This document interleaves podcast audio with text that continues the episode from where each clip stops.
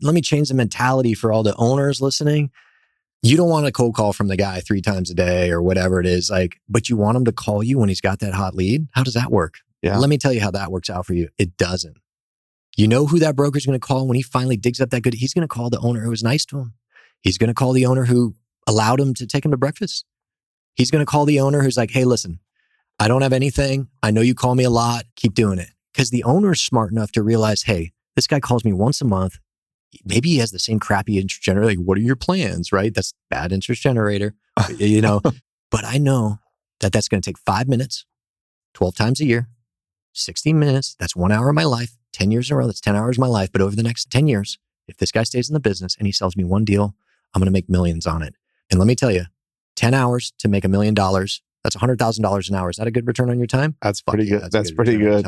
I would take that. Don't that. ever, ever, ever hang up on a cold caller broker Yeah. because you never know who's going to be the great ones.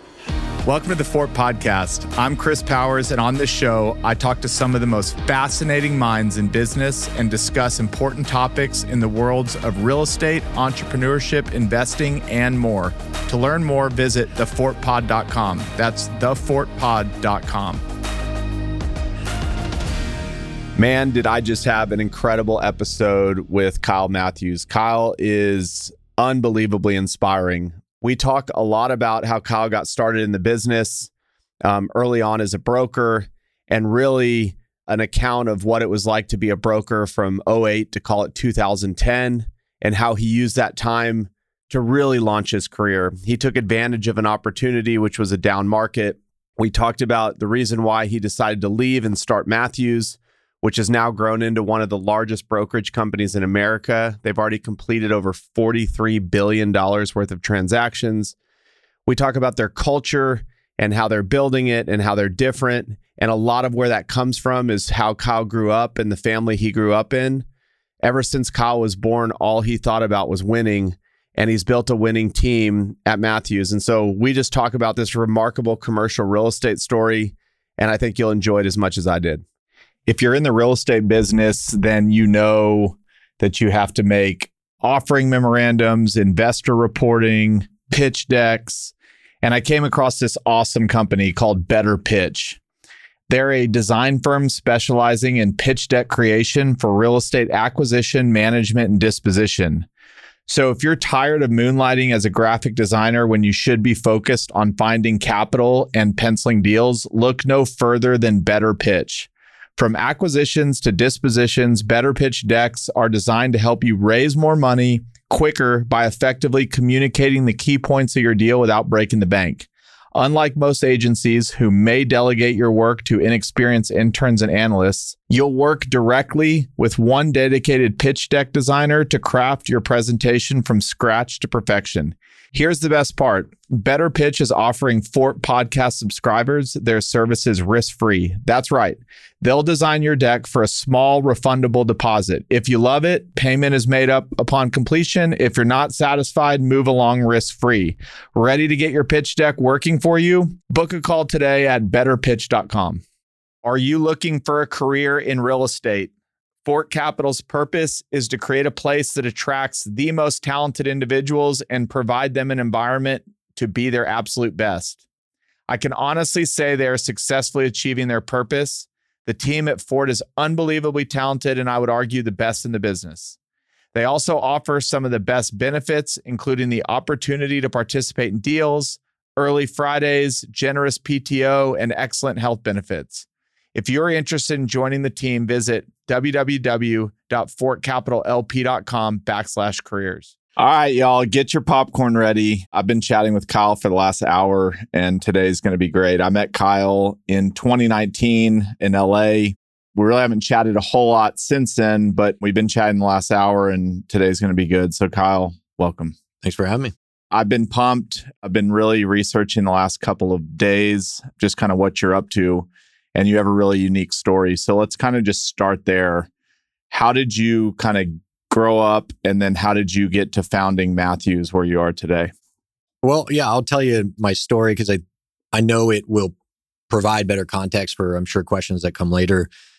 But, uh, you know, I grew up in the Matthews family, the Matthews football family for the football fans out there. So my dad's Clay Matthews. He was a linebacker in the NFL for 19 years. You know, uncle's Bruce Matthews, uh, Hall of Fame offensive lineman for 19 years in the NFL. My grandfather played in the Damn. NFL.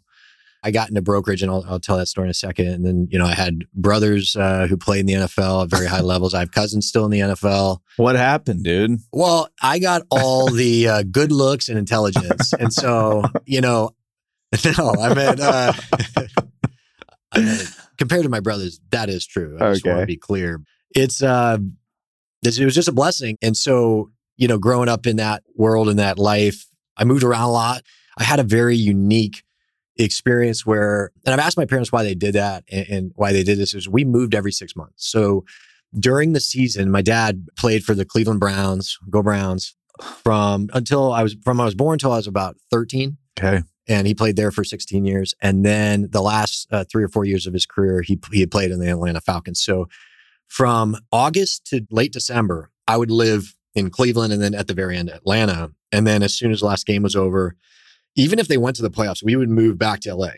We'd kind of move into the same house and many times move to the same school. But so you can imagine, like every six months, I was getting out of a school and going back to a school. And I loved it. It was always exciting every six months. It was kind of a change of scenery. I, I had two very unique friend groups. And then when I went to Atlanta, a third friend group.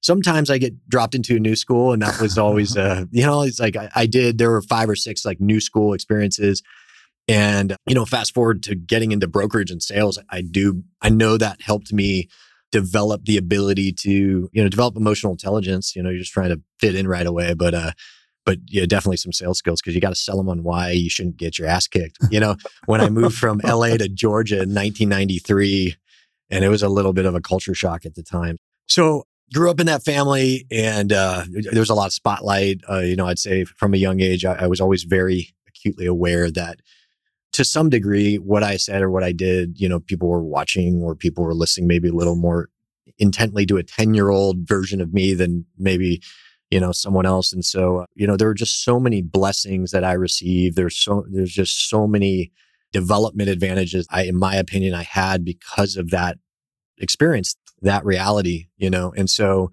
my dad retired when i was a sophomore in high school and so you, you know imagine having your dad playing football when you're in high school it was you know it was a trip and then moved out to la full time so i went and played football in high school i was fortunate enough to get invited to come play at usc in um, 2000 was when I graduated high school. And I then went to, to SC and played football. In my first year, we weren't that good. And they made a coaching change and hired a guy named Pete Carroll, if you know that name. And, and, and, uh, and it just like, it was just, it was like a light got turned on, you know, a fire got lit. And he came in and had so much energy and so much enthusiasm.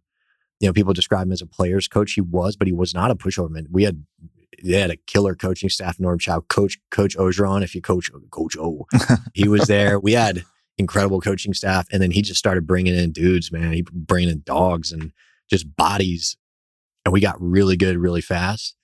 And by the end of my my time um, on the team as a senior, it was 2003, 2004. We won a national championship, which was an incredible experience. We could, you know, we could dive into that. And so I'll tell a, story. I've told this before, but it's always funny. Is um, you know, one of the good and the bad things about going to a school like SC at that level is I was a safety and I show up and, you know, I think because I grew up in a family that had a very, very, very high level athletes, much better than myself, you know, there's humility. You always know there's someone bigger, stronger, faster. And not everybody who goes to SC knows that until they get there. I kind of knew that going in.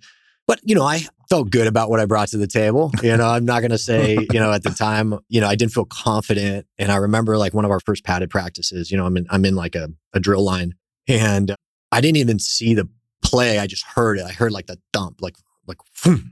I'm like, what was that? uh, you know, you see like a body flying. And, Man, who was that? Like, yes, uh, that's Troy Polamalu. Oh yeah. And I go, oh man, like you could just tell, like I flashes, like he's good. Like, what position does he play? Plays your position. it's like, oh shit. All right. Like, and it was, I think it was like 72 hours into my career. I was like, man, and into my time at SC, I was like, I might need to find something else to do with my life, Yeah. you know? and uh, I loved football. I love the experience. I gave everything I had when I was there. You know, showed up and did every workout and went hard and, you know, eventually I'd like to think I delivered more hits than I took. But even very, very early on in my collegiate career, I was like, you know what? I probably am going to need to find a career. Like I'm the NFL. Yes, that was my dad's destiny, but that probably isn't mine. And that's okay. I think growing up in that family, yeah, you get to see and you get to experience a lot of the benefits. Okay, the fame, the the, the ropes that get open, the doors that are open. But more than anything, you get the benefit of seeing the the underbelly, the nasty parts of being in some way affiliated with a relatively famous father or whatever brother, and you see the toll it takes on their bodies. And I what would it be like after games? I mean, he'd be he'd be hurt. He'd be, and my dad's a freak. Like he played 19 years, most games ever in the history of the NFL at linebacker. I don't, I don't think that's been broken. Again, I'm not like 278 NFL games in addition to college, in addition to high school. So like I, you know, count that up. And all he ever had was like a broken arm and a broken ankle. Like he's made of like a different steel, my old man, you know? and my uncle too, like he has the most games ever in the history of the NFL as an offensive lineman. God dang. So like, you know, they're just built differently. But, you know, it takes a toll physically. But how about this? How about mentally? How about, you know, my dad picking me up from soccer practice and like, there's no, so this is like the late 80s and early 90s. There's no social media, there's no satellite. Eh, so you turn on the radio and like you turn on sports talk radio and I'm sitting there, I'm 12 years old and there's someone going off just ripping your father on the, on the radio. Like, oh, you know, Clay Matthews, he's old. They should cut his bum ass. Like, and I'm sitting there like, or, you know, and this works both ways it's 1993. I'm in, you know, whatever, sixth grade, fifth grade. No, this would have been 89. So maybe I'm in like second grade. And, you know, a couple weeks before my dad made a mistake in a game. He was a very high level player, but he made a mistake. And like, I got kids at the school, like, man, your dad, my dad said this about your dad. And you're like, all right, fine. And then three, three weeks later, they're in the divisional championship game against the Bills. And it's the last play of the game on the five yard line. Jim Kelly drops back, throws to Thurman Thomas. My dad picks it off to win the game and go to the AFC championship.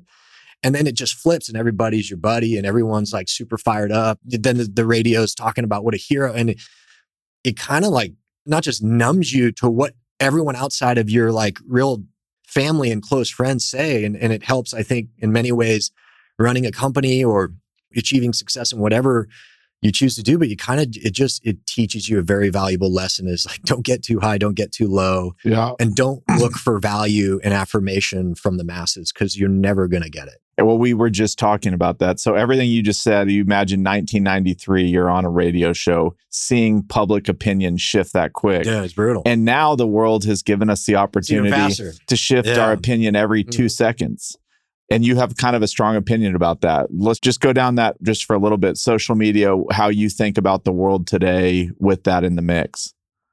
I've been wrong about social media. So I'm not probably the best person to to comment on it. I remember I was in college, I was dating my now wife, and she was like, yo, check out this website. And I was like, what is this? She's like, oh, it's this website. You could post photos of your life and like people can like them and connect all these people. I was like, that's the dumbest thing I've ever heard.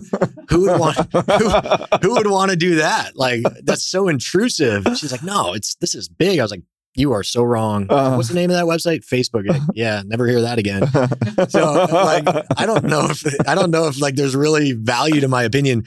I just think social media at a personal level is very dangerous, generally speaking, destructive. And if you use social media as like basically a living Christmas card, it works. Like, oh, I want to keep people in touch with like how the kids are growing up, and that's fine. Like, but nobody really has that discipline, yeah. right?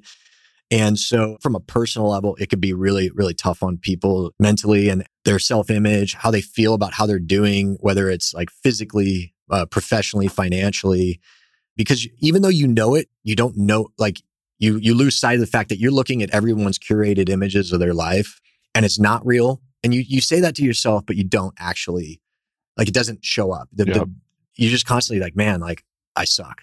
Right. Yeah. And I'm not closing enough deals. I'm not making enough money. Or how about this? Like, I'm not skinny enough. I don't look good enough. And I just think that generally speaking, people don't have social media are much happier. Yeah. I don't know if like reports say that, but I'm if I had to guess, that's a that's a thing. So, real quick, I did want to finish the question about like finish it. I'm at SC careers not so. I wanted to get into real estate. I always want to get my real estate. My dad owned one building, an apartment building, and uh, he had bought it from my grandfather. So that's that's how we got into real estate. We would go to the building because I was the oldest son, so I got all the, the bad jobs, right? He's like, hey, we got to wake up early. We got to go to the building. We got to turn a unit. We got to collect some rent. We got to get the laundry income. And I would go to this building, you know, and I, as I was coming of age, I was like, hey, what is this? And he's like, oh, it's apartment building. And it's like, you know, it's 20 units in LA. I was like, man, so what does it do? He's like, well, people live here and they pay me rent. I was like, wait, so they live here and they just, they have to give you money every month? And he's like, yeah. I was like, man, that's so cool. I was like, I want to do that.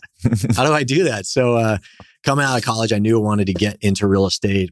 I didn't have any money and I really didn't have any real estate skills. I wasn't a real estate finance major. I didn't do internships in real estate in that sense. And so brokerage was my path. And, and that's how I got into brokerage right out of college, you know, and that's led to me being here today. All right. Well, we're going to unpack all that. But there's one thing you said in there that I've written down. You said Pete Carroll showed up and like the team turned around pretty quickly. And then we've been talking and we're going to talk a lot about your transition from broker to leader. But what did you learn from Pete Carroll that he could come into a call it an average football team and turn it around? It's clearly a leadership skill Yeah. that he brought. What did he bring that's kind of stuck with you? Yeah. Uh, uh, so many things. I mean, there's so many layers. Is uh, unbeknownst to me at the time, I was getting a firsthand education, a firsthand view into how to build and run and ultimately sustain an incredibly high performance team or company. Again, you know, that Yeah. version as team, but have a great time doing it.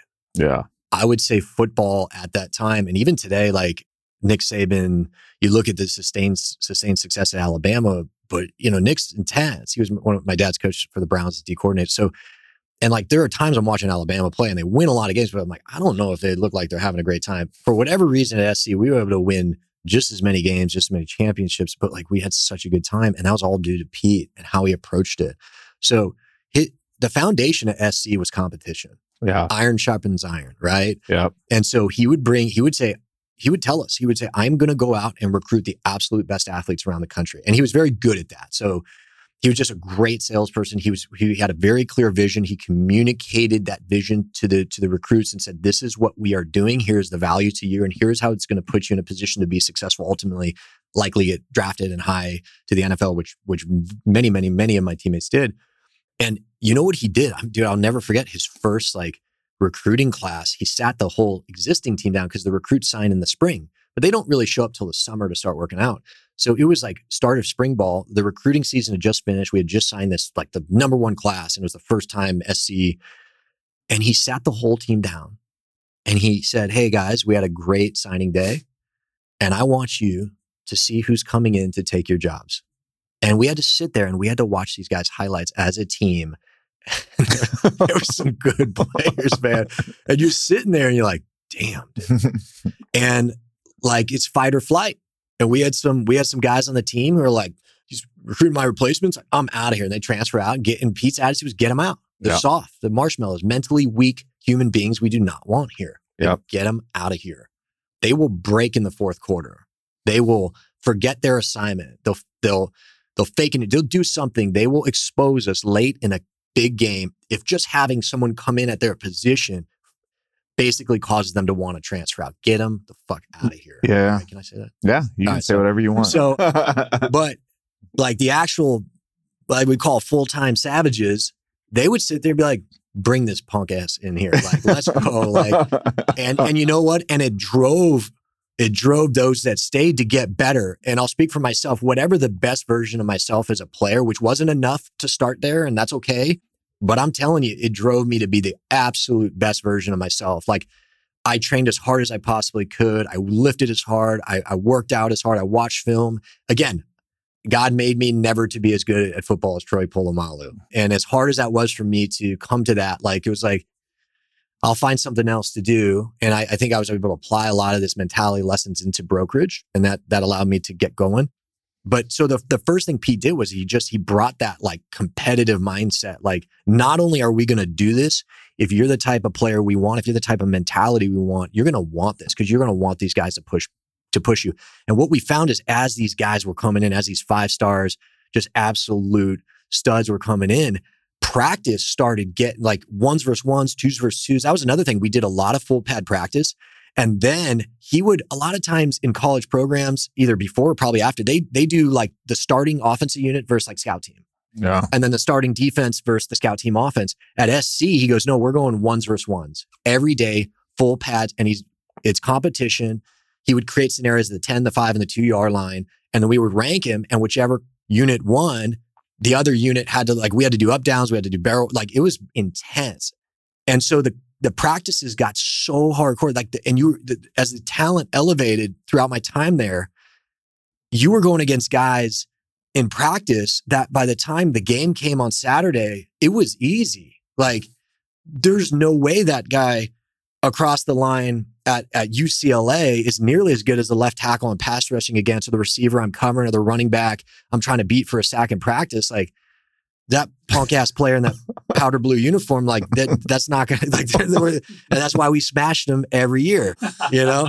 So, you know, that's just how we got after it. And then, so the games almost became easier. And then we started smoking people. And so it created this like highly competitive environment. And a lot of times, I think where the mistake is made in leadership that I got to see Pete do was they create this high pressure, high stress environment, and then there's never a release. Yeah. And you win a lot, but you don't either necessarily enjoy it, or and sometimes there's like an implosion. There's like this, it's just everyone mentally breaks. What Pete did was he had a very good, he understood human beings so well. I don't know if that's a skill you can learn. I think Pete just had it and he was born with it. And I don't know if anyone's ever met Pete Carroll and said, man, I don't like that guy. Like you don't like him because he beat your team, but I don't think if you actually met him, you'd like, he's such a likable guy. And so he knew exactly that moment up until the point where like we were like we were a little too stressed. Like it was right you know the week preparing for the the national championship when everyone's stressed and it's the biggest game of your life and it's the, and, you know the, the, rings on the line and the, the trophy and then all of a sudden like Snoop Dogg would show up to practice and he would like you know he'd play he'd practice with his entire practice or like I remember one time he like he's like yo guys hey, just don't worry about it. Like, I know this sounds weird. We got a guy trying out. He's a punter. We're just looking for some help on the kicking team. And, you know, I've already, Mike, Mike, our punter, he's like, I already talked to Mike. He's cool with it. He understands. Like, this just, you know, we're just looking to always get better. He's like, so he's over there and we look and there's this guy and he's in, you know, helmet, full pads. He has a visor on. So you're already like, wait, why is a punter wearing a visor? and his body is just like, his body's like, well, I guess he's a punter, but God, he doesn't look like an athlete. Like, whatever. And we're, we're doing our drills, doing our drills. And then at the end of practice, like, all right, he, he's going to take some he's going to do some punts. And I'm on like punt pro, I'm on like punt protection team. And I'm like blocking for this guy and his punts are horrible. He's like, hey, we're going to try him out. And like, we're all sitting like, man, what is going on? Like, this is such a waste of time. This guy is not going to make the team. Like, what, what's happening? so then he's like, all right, but hey, I want live drill. All right, we're going to punt. He's going to return it. I want you guys to go down and tackle him. And then I'm on, it's a punt pro. And then you, you release and you go and you run downfield and you look to smash somebody. So they get the ball. This guy catches. He can't even catch it. He's running and I'm running down, we're running down, like whack, you know, just like smashing this guy. And he's like, all right, let's do it again. Let's do it again. And we're like, this guy sucks, man. and we did three or four of them. And all of a sudden, it's like Pete blows a whistle, like, all right, hey, practice over. Come on up. I want to give you. He's like, hey, you know, Will, look. And this guy's sitting kind of on the outside. He's like, hey, man, loved having you out here, but hey, I don't think it's going to work out. And he takes his helmet off it's Will Ferrell. and, and he's like, you know what? F you, coach. I don't even want to be. And we just started like dying. And this is like, from what I can remember, this is like bowl practice week. This is the most stressful time of the year. Everything you've done for this for the entire season is leading up to this moment to win the Rose Bowl or win the Natty. And this is how he Pete was so good at like just breaking that. We're like we're dying laughing, and then it's like four days before the biggest game of our life. And so you asked the question, what was it about Pete that he did so well? And I want to make sure I answer that question. He did two things. He set the table and set the tone and the foundation of the entire program was we are going to compete at all times. We will never stop getting better. If you can't handle the pressure, if you can't handle, if you want to go somewhere to like kind of have a nice little career, I'll take it to brokerage. You want to go do a couple deals, go work at another company. You come here to be the absolute best. Whatever you can be, whatever we can get out of, whatever last drop of juice we can squeeze out of the orange that is you physically, mentally, emotionally. Like that's why you come to SC at, the, at that time. And hopefully now again with uh, Lincoln Riley, that's why you come to Matthews. I love it. And then you celebrate. And then you celebrate and you act like an absolute clown and you have a great time. You celebrate your success. You celebrate your teammates' success. That's a big thing. I remember one time I was in a scrimmage, real quick, and then we move on. I was close to making a big play, which, you know, selfish, selfishly, I want to make a play. And a teammate beat me to the, to the tackle for a loss. I was happy for my teammate. He was one of my closest buddies, but I, something about my body language, it just like I was frustrated I didn't get there. And like the play, he, could get over right now. And he grabs my face mask and he's like, Hey, you need to be able to be happy for your teammates. And uh, he's like, You need to show enthusiasm. And I said, I know, no, no, I know I'm happy, but like, man, I wanted to get there. And I said, it's hard to be enthusiastic when I mo- don't make the play. And he goes, well, false enthusiasm is better than no enthusiasm. And I just like, he's right. Like, even if there's a time where your teammate gets to the play before you, or an agent at the same company gets the listing before you, even if you truly don't feel it, like just make them think you do. And you'll be shocked at how quickly you'll be like, you know what? Actually, like, I am happy. I'm happy, even though I want to be the number one agent. I'm happy that they earn that business. I call it sibling rivalry. I want all my siblings to, to be successful. I just want to be a little more successful. I can relate to that so much. Talking about treating others, and somebody once said to me, you know, why don't you compliment that person or whatever? And in my head, it was like, because I don't really mean it. I would that would be being fake. It was like a moral justification yeah. to me. And they go, well, how's that strategy working out for you? hundred percent. And I was like, not very good. And they were like, why don't you just fake compliment that person and just see what happens. You compliment them, you see them light up, you see their energy, and it actually about yourself. Correct. Yeah. You, and then all of a sudden, you know, you track more flies with honey than shit, right? That's and so. Mm. My dad used to say that he, my dad didn't ever curse. Something I got to get better at, but uh, I think he would say you track more flies with honey than you know poop or whatever. But like it never left me. It's like okay, I talk a lot about like it's like Jordan, Michael Jordan, when he got in the league, he just want you know just go after Larry Bird and Magic. You just want to beat him. And I think a lot of that is being young. Like I'm guessing it was when you were younger in your career, yeah. you you hadn't yet achieved that the heights you had, or and, and Jordan hadn't become the goat yet. But eventually, what he found out is like you can want to be better than someone. You can want to compete to beat their ass and to win championships, but that in no way should ever uh, rob you or take away your ability to have massive appreciation for their skill. Yep. As well as gratitude that they exist, it forces you to get better. So when I was a young agent, I'd look at agents that were more accomplished or more successful, like, you know, uh, this guy, like,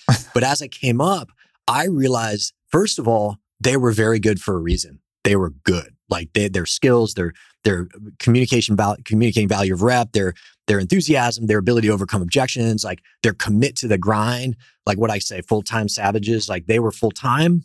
And first of all, I eventually was like, you know what? I just can't hate on this guy. Like or gal is like he's a stud. Like credit to you. But then I realized that I needed those boogeymen. I needed them out there because if they weren't there, like what gets me up in the morning, not every day can I just rely on my natural, I'm just fired up to be here. Like there are some days you need, you need that. You need someone to like say, no, like that person's out there and they're out there doing it. So you got to do it too. And eventually I, I had gratitude for those people being in my life as competitors because I knew that ultimately not only would I be a better version of myself, I would achieve more success. I would do better in my career because they existed. Yep. And then you end up wanting to be around those people and you develop actual close personal relationships and you get to know them. And more often than not, you actually realize they're successful, you're successful because from a personality and mindset, you have tremendous amounts in common. And then you develop genuine friendships. So yeah, you know, 100% I'm on the same page with you on that one. You look at like Tiger Woods, like any PGA Tour player would say, him coming into the game elevated, elevated everybody, everybody, to not even places like the next level to places they never even thought was possible. And yeah, you see it with the greats. They bring everybody else around you and give you whatever a chip on your shoulder if you don't already have one. Yeah, we, we, we talk about that at Matthews all the time. The company is the Matthew Matthews mentality. It's like that. I can't make you think that way about life. I can't make you see other people that way, whether it's competitors outside the company or even like, you know, your, your, teammates within the company where yes, you want them to be successful, but you want to be the number one agent, but you need them a lot more than you think and not to like, not for your own reinforcement of good, happy feelings and like to give you a hug when you're down. No, you need them to push you. Yep. You need them to push you because the truth is somewhere deep down, there's always, you could always be doing more. And a lot of times you'll never know how much you got in, in you until someone forces it out of you. Yep. All right. So you get out of college. The NFL wasn't going to be for you, but you were going to kind of create your own NFL or your own sport. And you got into brokerage. Yeah. And now let's kind of just start going down the road of like, you took to it quickly. You were hyper focused on it and you said, I'm going to be like the best there ever was. What makes a great broker? Like, what started happening in those first years that gave you the confidence and started building your business? Well, a little history lesson here. Uh, I think people make assumptions, and I understand why as to where I'm at today. Like, oh, it, you know, it just was a natural fit for you, and you started off fast. No, I did not. I was awful. I was terrible. I did not close a deal for 17 months. and what year did you enter the industry? 2004. Okay. So, so, so, So, hold on. Let- financial. Yeah. yeah, let me Let's set, the, stage. table. The greatest market ever, and I closed nothing. And- to give you a sense of how bad I was. Now, this is what makes me so effective as the CEO of a brokerage company is I say if I could do it, you could do it because there's no way you're worse than I was.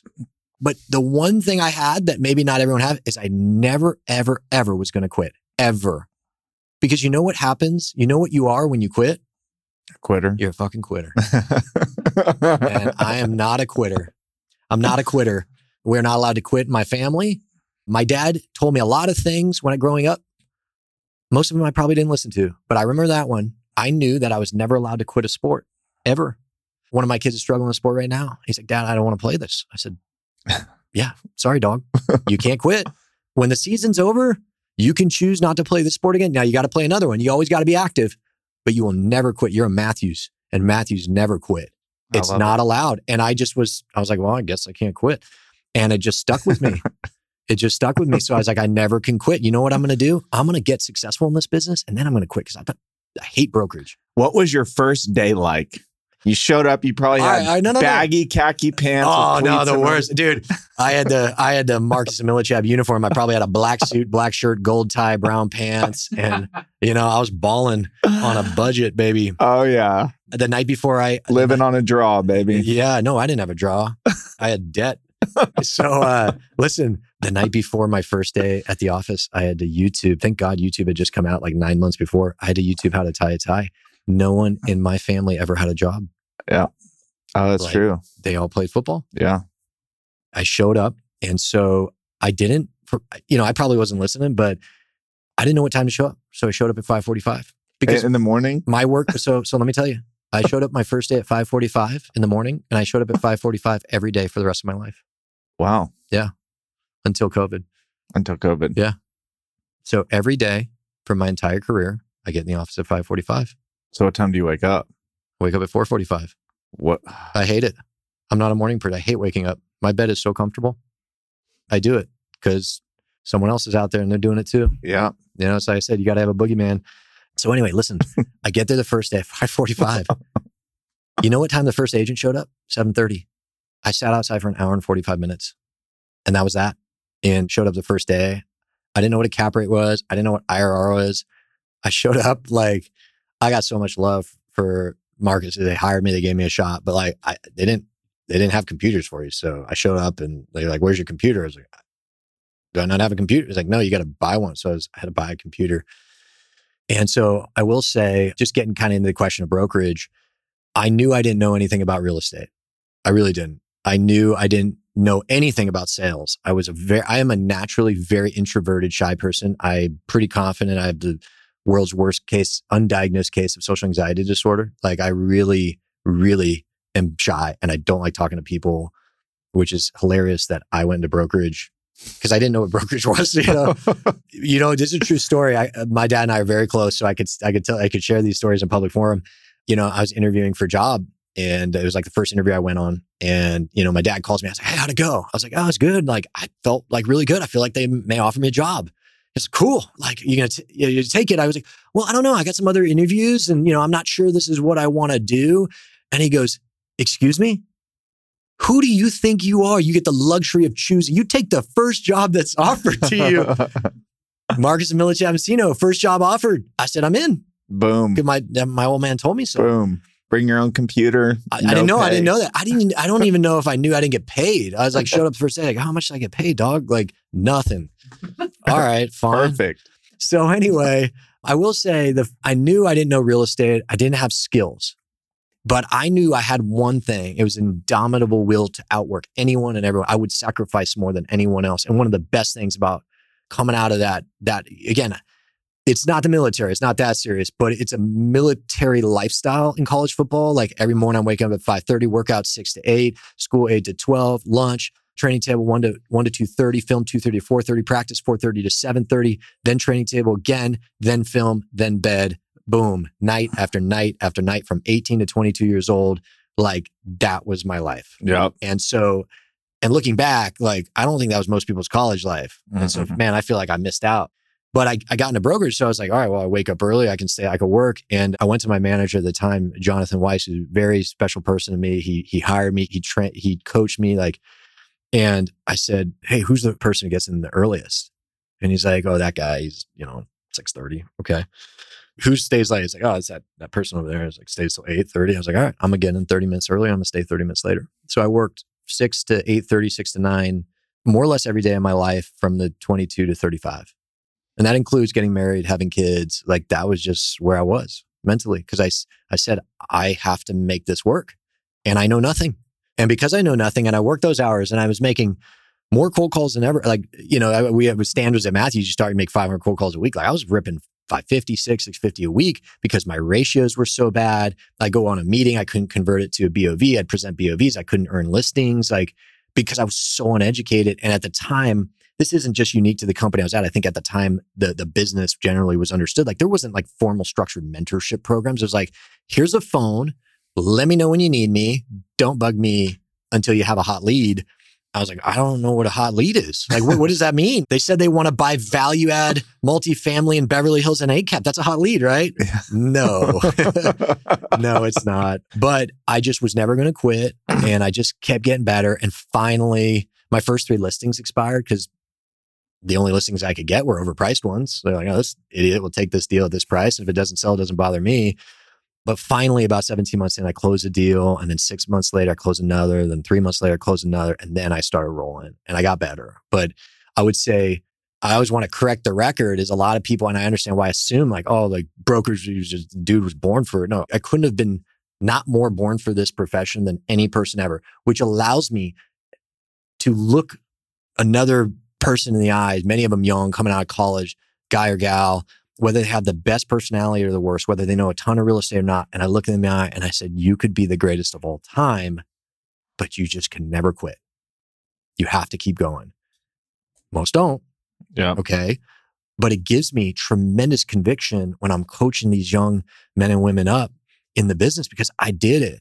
And I didn't have any real estate skill sets. I didn't know anything about sales. My personality is not, and I'm cool right now because, like, you know, it's four of us in a room and, and I could get rolling. But if you ever see me at a conference, like, I am back against the wall, frozen, just like, I don't want to be here. I don't want to be here. I don't want to be here. I don't want to be here. Get me out of here as quickly as possible. And my entire family is like that, period. And so, When we're at the next conference together, I'm going to go around the room no, and no. tell everybody, "Hey, go talk." yeah. to And you, and you know what? Then get ready to scrap, bro. Like, like uh, you know, because yeah, and I, you know, I'll just dip. I'll just dip. I'm like, I'm out. And they're like, but those are all real estate. owners. I get that. I'm out. Like life, life's too short. I'm dealing with this. All right. You, so you're there. You have your baggy pleated khaki pants Yep. and oversized coat, Yeah. and you got you did took you 17 months, Yeah, looking like an Uber driver. looking Yeah. like an Uber Yeah, driver, Yeah. and you're getting paid like one too at the time. No, no, no, no, no. Uber drivers are way better paid than Okay, so we're not even there. Yeah. What? In California, Uber drivers get like benefits. What No. it? UA UAB five or whatever that proposal the, the proposition was. Yeah. What was the tipping point? Was it somebody? Was there like when did you start to get it? Great financial crisis. Okay. GFC. Best thing that ever happened to me because I was the only one dumb enough to keep working and not give up. Yeah. And everyone else who is smarter than me, more educated, they're like, dude, brokerage is a horrible industry. You got to get out. Real estate is literally the epicenter of the the metaphorical bomb that went off in our economy. Get out of real estate, like get whatever job you can. And brokerage, there are no transactions. Like you, my friend, are an idiot. And at this point, you'd been in for four years. Four years. So you were kind of I was start starting to yeah, make hay. I'll just look. My first year I made no money. My second year I made like a hundred grand. Third year was like three hundred. So you're like, yeah, dude, I'm all right. Let's go. Let's go. Let's fucking go, baby. You know, like I'm about to be paid. Nope. It went back down big time. Year four went down to 250. Year, year five was like, dude, it was like 110 grand. Now I was like, I closed like three or four deals in the worst 2009, but I was like, I got a job. Like I'm paying my bills. I think I was married at the time. My wife had like a job, and I was like, yeah, I was the richest man in Babylon. Like I was like, this is I'm living the the high life. Like no way am I giving up this gig.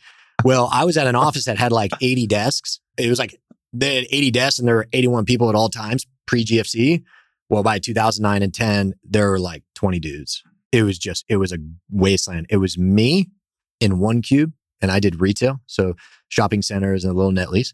And the guy who sat across from me, Dave Harrington, did multifamily in LA. And um, Dave's now president of our company. And we just every day pushed each other. We just, every day just looked each other eye and just basically like talk shit to each other. Like, you're a little bitch. Like, I'm going to make more calls than you. And like, we just pushed each other. And we were, like I said, the only guys dumb enough not to quit, dumb enough to keep making calls, dumb enough to think that any call or any meeting or any BOV would ever even lead to a deal that would sell because not, almost none of them did. But what happened was in 2011, started getting a little better. Still sucked. But like you look at year over year transaction volume started going up and then it was still like, you know, 20% of like, you know, the pre GFC peak 2006. And then 2012, and it got a lot better. And then 2013, the deals came back. But the thing about brokerage, and this is true about your business and the principle, the deals come back, but the brokers don't come back as fast. Right. So the deal volume comes back, but the brokers it takes a while for the, the ranks of brokerage to fill up. And the ones that do, they're new and you're four, five, six, seven years in the business. You have more experience. But more importantly, you went through a massive crisis and your skill sets are on point now. Now you're like, I know how to manage pricing expectations. I know how to overcome objections. I know how to just look emotionally and mentally. I know how not to get too excited about a deal because I just went through a period where nothing was selling and I, I can't count that money before it closes because I'm it's probably never going to see it. And so I'm just mentally better suited for this, for this business. And 2012, 13, 14, like, man, it like, I got shot out of a cannon. Like it just went, let's just say I hit heights that I had never in my wildest dreams thought were imaginable, created generational wealth where just in a pure financial terms, never would ever, ever have to work again. And it was all because of two things. I was never going to quit and there was a massive dislocation in the market. Not as bad as what we're seeing today, but today is a perfect, perfect, perfect example of that opportunity for so many young agents at Matthews, just in the business. It's a perfect opportunity for young principals. Yep. Because when the GFC hit, the older guys, 50, 60, they had made so much money. They owned buildings, they had wealth and they had distractions. They had kids. They're like, I'm done. Yeah. I saw a lot of successful agents doing millions and millions a year before GFC say, okay, this is kind of like, this is it. It's like, it's time.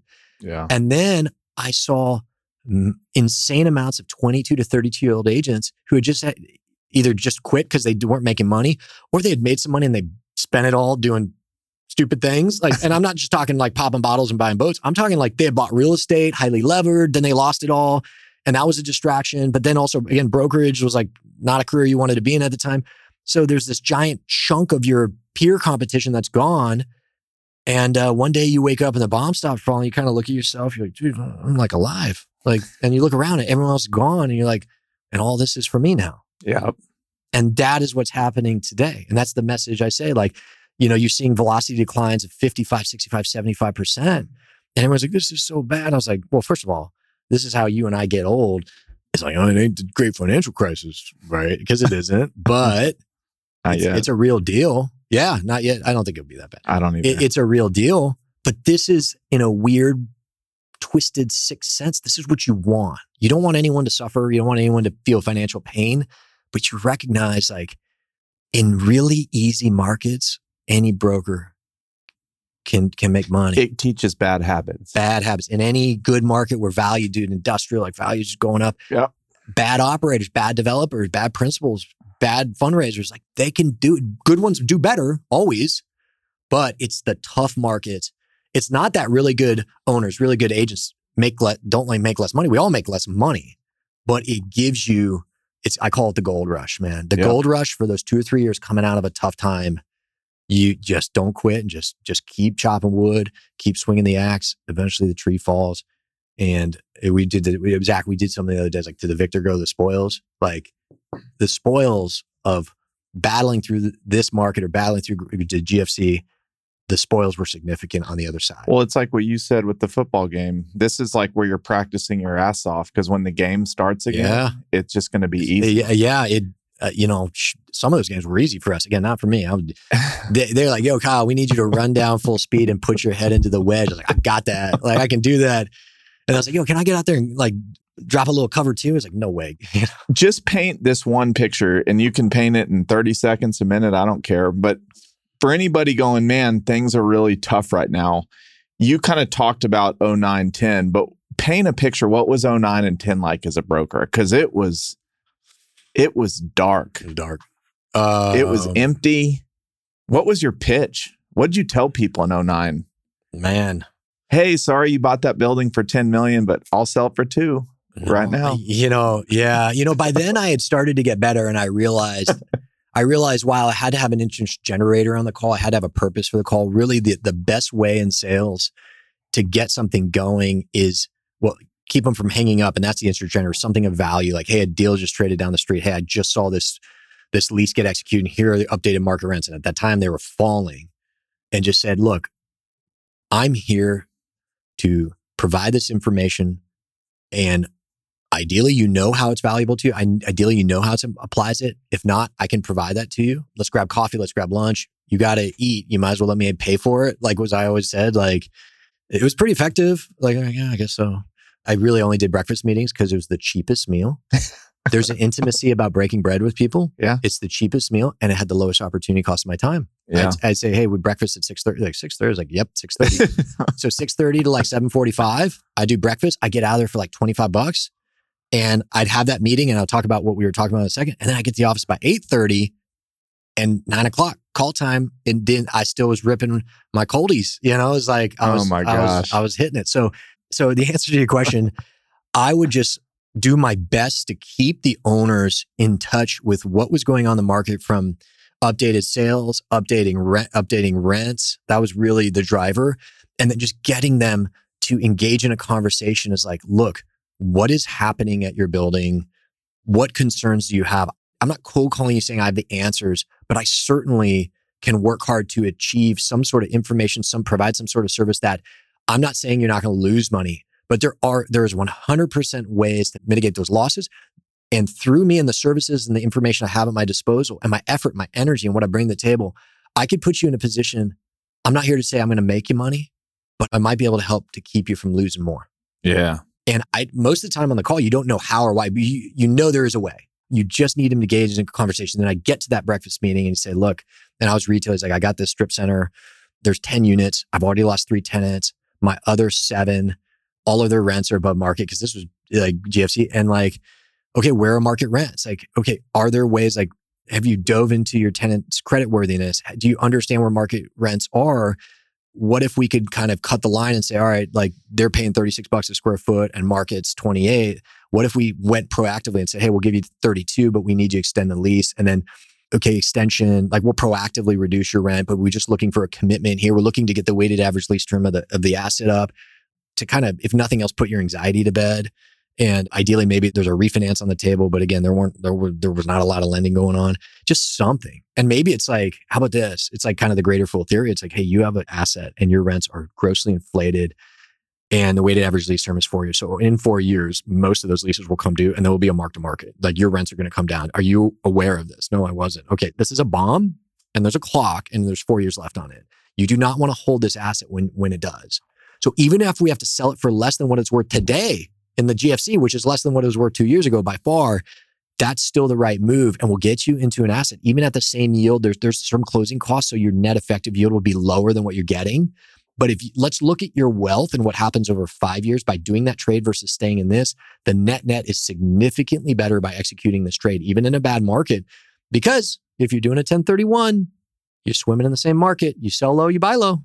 Yeah. You sell high, you buy high. I always remind owners that you don't get all the upside and then the downside. Right. So I would have that conversation. I said, I understand the value of your assets gone down, but right now, I'd always say, I recognize and I empathize with, with you hearing that your value, the value of the assets less. I feel that. I know, and let me tell you, it's not about me, but this is the worst part of my job is coming and sitting down with an owner and saying the value of your asset, your holdings has gone down. But that doesn't change the fact that it has. And so now we need to talk about moving forward. What's the best path moving forward? But right now, there's another broker having another conversation with the owner of the asset you're going to buy who's saying the same thing. So your assets come down, their assets come down. But if we 1031, we'll get you into an asset, even if the yield's slightly less, but all of their rents are replaceable. Their price per pound is cheaper, therefore. The corner's a little better. Security wise, safety wise, even in one of the worst markets ever, ever maybe, this is a better asset than that. This is going to not be good. Let someone else take that risk. Let someone else, whether they're a fool and they just don't know, or they actually have a special relationship with certain tenants that they can get them to sign, like that's fine. God bless. I always tell owners we want them to do well on the asset, but that doesn't mean it's the right property for you. And then I got better and I was communicating it. So myself and Dave, we would carpool to save money for gas. Like we would bring lunches in. Like I was, I, like it's cliche. We'd be making lunches, making little sandwiches. PBJ. PBJ. Yeah, I was more of like a turkey club guy, but Okay. you know, Three pieces of bread or two? Two. All right. yeah, got to you got to save on that I- I- money. you know, I was, I, dude, I wasn't working out. I had no time to work out. So I had to like, you know, I had to keep the, my figure and, uh, I could, you know, I didn't have that luxury. And so we would rip, like, you know, it's like your first couple years in brokerage, you kind of know you're signing up for a lot of cold calls. Like most people, they'd say, let's 250, 300. For me, it was 500 cold calls. All right. Five hundred. 500 a week. And so for the first year, two, even three years, and then when like the 2007, I started making a little money, you start seeing that slip. Now, some of that is because, you know, I have six listings and I have four escrows and, and like, so there's only so much time in the day, but candidly, that's what the weekend's for. I could always get that time back. So it was probably because I felt like I was on the path. Years five, six, and seven, I got back to that darkness of like 500 cold calls, no deals. But again, I wasn't going to quit. So we were ripping 500 calls Did you enjoy it? at that point in my life, no, no, no, no. Cold calls. I didn't dread them the way you you do early on because like you had been hung up on so many times, like, and you realize nothing bad happens. Yeah. I'd been called the worst things on the planet, and then I realized like it's not like they go on social media and post to like hundred thousand people, like, yo, this guy Kyle Matthews called me. He's an idiot. Like, Yeah. you know, maybe they do that now. That sucks if they do, but. But yeah, I saw it like Twitter sometimes. There's like owners like, yo, I just got this call from this broker and this is what he said. And he's so stupid. Look at this deal. It's such a bad deal. And I was like, man, you're fucking hater, bro. Like, like come on. That, like that, that's a human being on the other line. That's a broker trying to make it. And i understand he might have had a terrible interest generator and i understand he might even been a little rude like show that guy a little grace. Yep. like come on. Like how bad is your life? You got to take time out of your day. How successful could you be if you're going on twitter or something and posting about some call or some deal a broker post and you're hating on it like get a life. Yep. I anyway so cold calling has been the key to my early six. I would cold call, and uh, we're in 2023, and it's still the best way to generate business. It is great. There's no but to that. I would just say, how about this? Let me change the mentality for all the owners listening. You don't want a cold call from the guy three times a day or whatever it is, like, but you want him to call you when he's got that hot lead. How does that work? Yeah. Let me tell you how that works out for you. It doesn't. You know who that broker's going to call when he finally digs up that good. He's going to call the owner who was nice to him. He's going to call the owner who allowed him to, to the broker to take him to breakfast. He's going to call the owner who's like, hey, listen, I don't have anything. I know you call me a lot. Keep doing it. Because the owner is smart enough to realize, hey, this guy calls me once a month. Maybe he has the same crappy interest generator. Like, what are your plans? Right? That's bad interest generator. you know, but I know that that's going to take five minutes, 12 times a year, 16 minutes. That's one hour of my life, 10 years in a row. That's 10 hours of my life. But over the next 10, 10, 10 years, if this guy stays in the business and he sells me one deal, I'm going to make millions on it.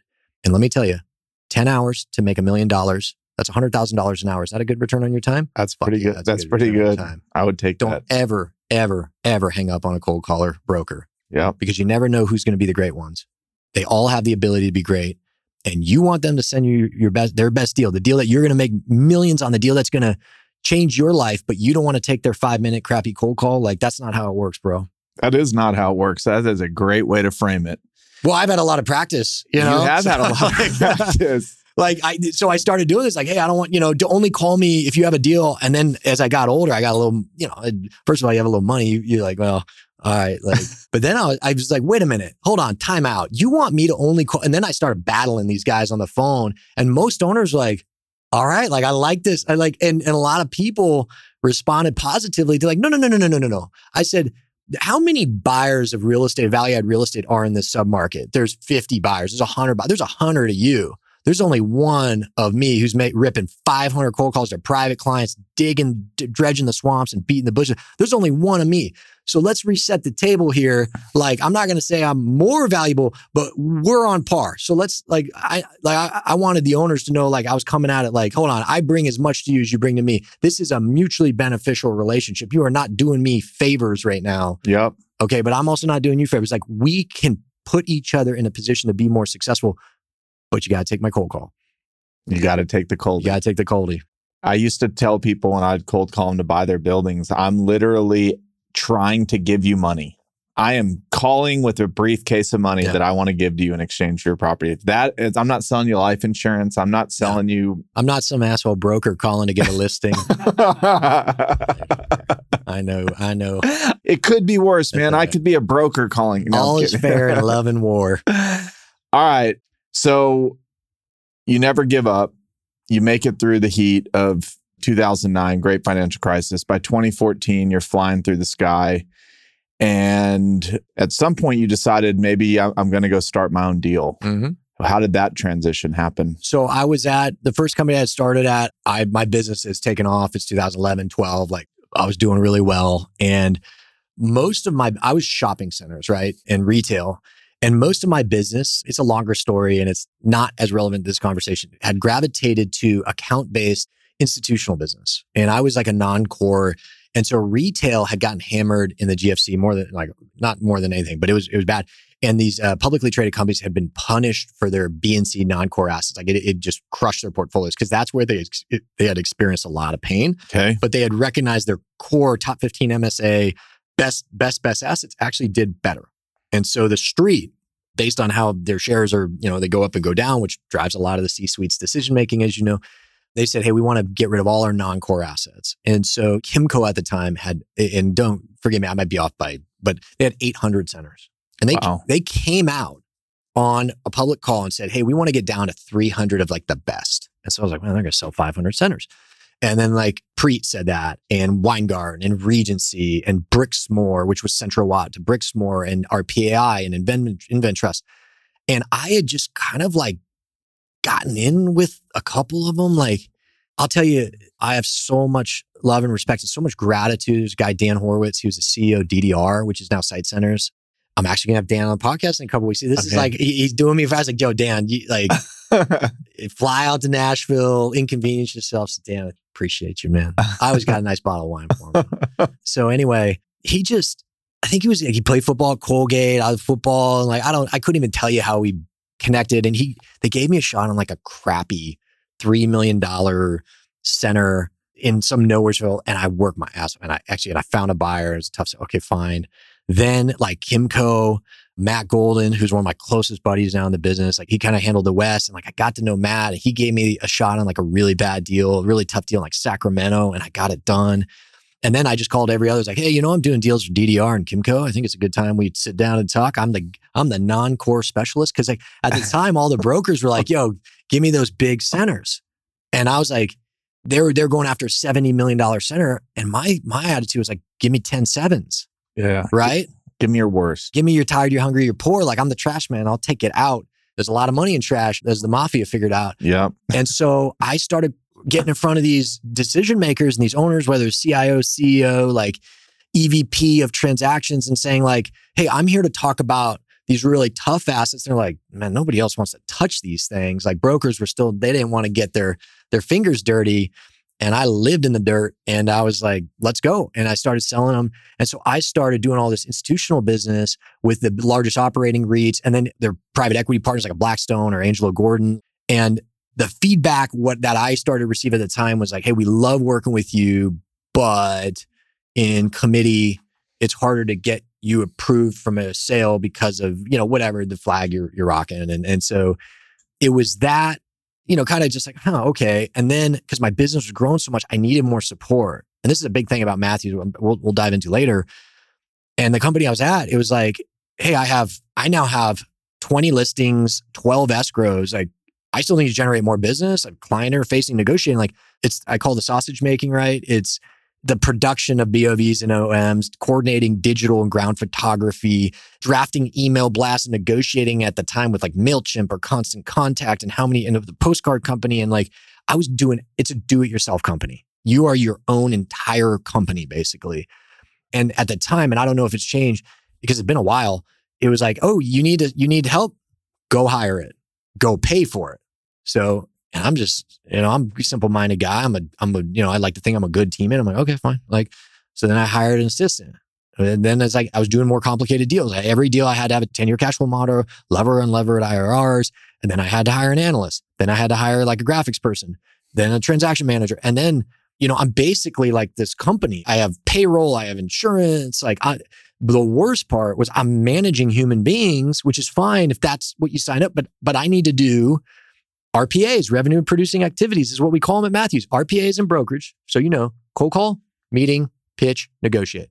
If you're not doing one of those four things at any given time, it's not a high value activity. It's not an RPA and it's probably inefficient. Okay. So at, when at the company I was at, I got to a point where it was like 50 50. 50% of my time I was I was making calls, I was meeting owners, traveling around the country, pitching deals, negotiating deals. But 50% of my time, I'm sitting there and like InDesign, photoshopping a photo you know, wondering like, you know, is there a better way to get more cars in this parking lot? Like, eh, you know, the ground aerial photography back then they sent helicopters up. They didn't have drones. Like this is how old school. And it was very expensive. But like it's like, yo, the helicopter went up on the wrong day. They went up on Thursday. They're supposed to go up on Saturday. Saturday, there were more cars in the parking lot. Now you got to get back up, but they don't want to. And it was just like, I'm like, this can't be good.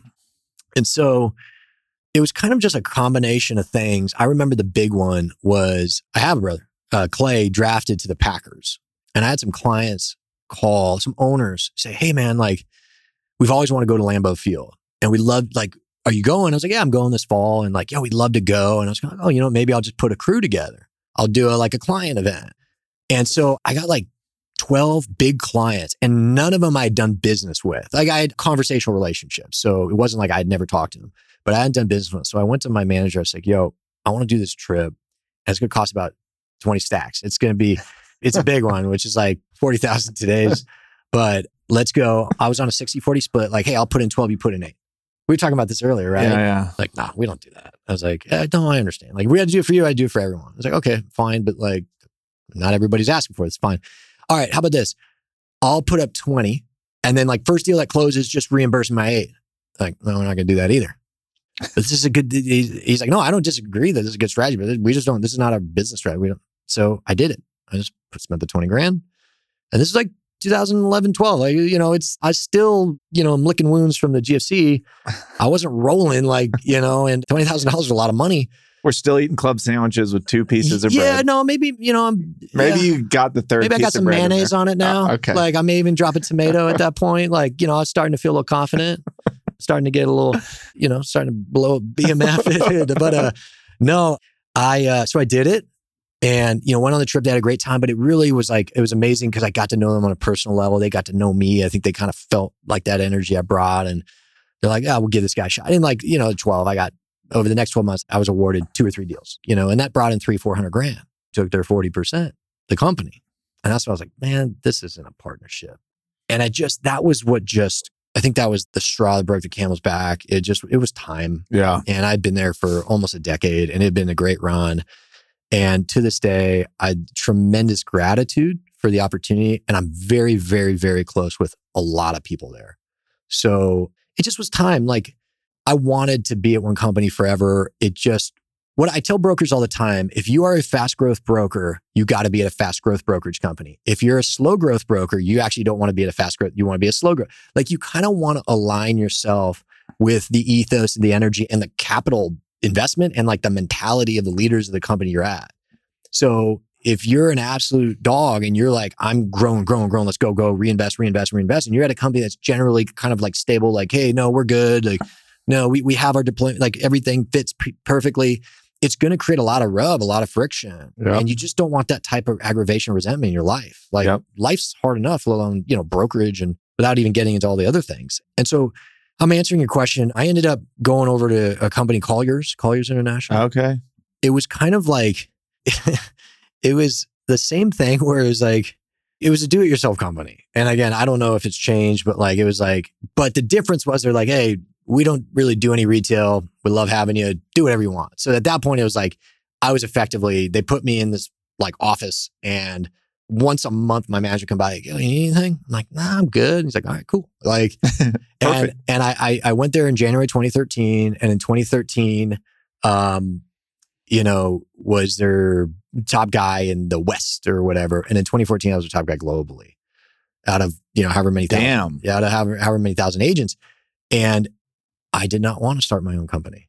Really? Yeah. So I'll tell you the story. I, I've, I've, I've, uh, I think people are shocked. Like it was February 2015. I'll try and condense this. February 2015. And my manager's like, Hey, Kyle, we, we have this awards thing in Denver. It's like the Everest Awards and you're the top producer. We want to give you an award. I was like, nah, man, you know, just what is it? Like a trophy? Just send it to me. Again, I'm shy. I do not want this. Love awards. Like not much. Like go, just put it over there. I, and it's not important to me. Right. You giving me a higher split? Yeah, I'll fly out to Denver. Like you giving me a support? Let's go. But like award, like no, it's all good, man. Honestly, you don't, no. He's like, no, no, no, no. Like the the president of America is going to be there, and the CEO is like a thousand people. I was like, well, definitely not going. He's like, look, it would be a bad reflection on me if you didn't go. And I, one thing I'm always going to be, I'm always going to be a great teammate. Yeah. Even if I don't like, I don't want to. Let me get back to football. I don't want to block this guy. Like I want to score a touchdown, but but not every time my play is going to be called, man. That's just life. That's being part of a team. You don't get all the benefits the amazing experience of being on a team, but then every play say I want the ball.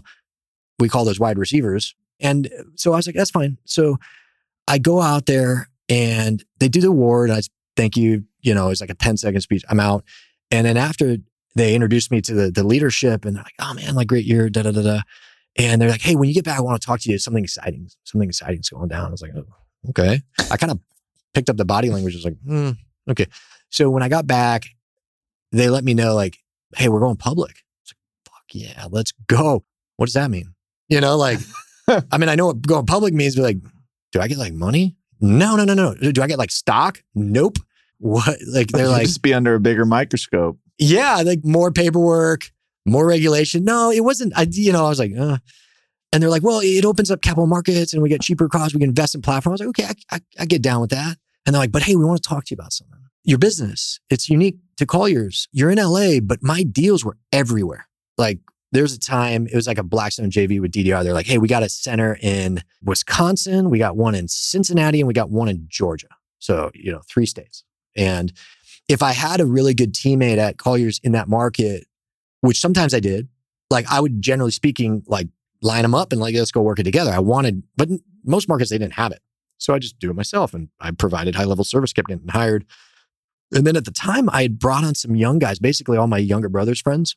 They had all reached out saying, Hey, can you mentor? We want to get into real estate. Can you mentor? I was like, Yeah, you know, and that's a different conversation. But like, I had very set principles and, and expectations in terms of like, if I'm going to take time away from my business to mentor, here's what I need to see from you.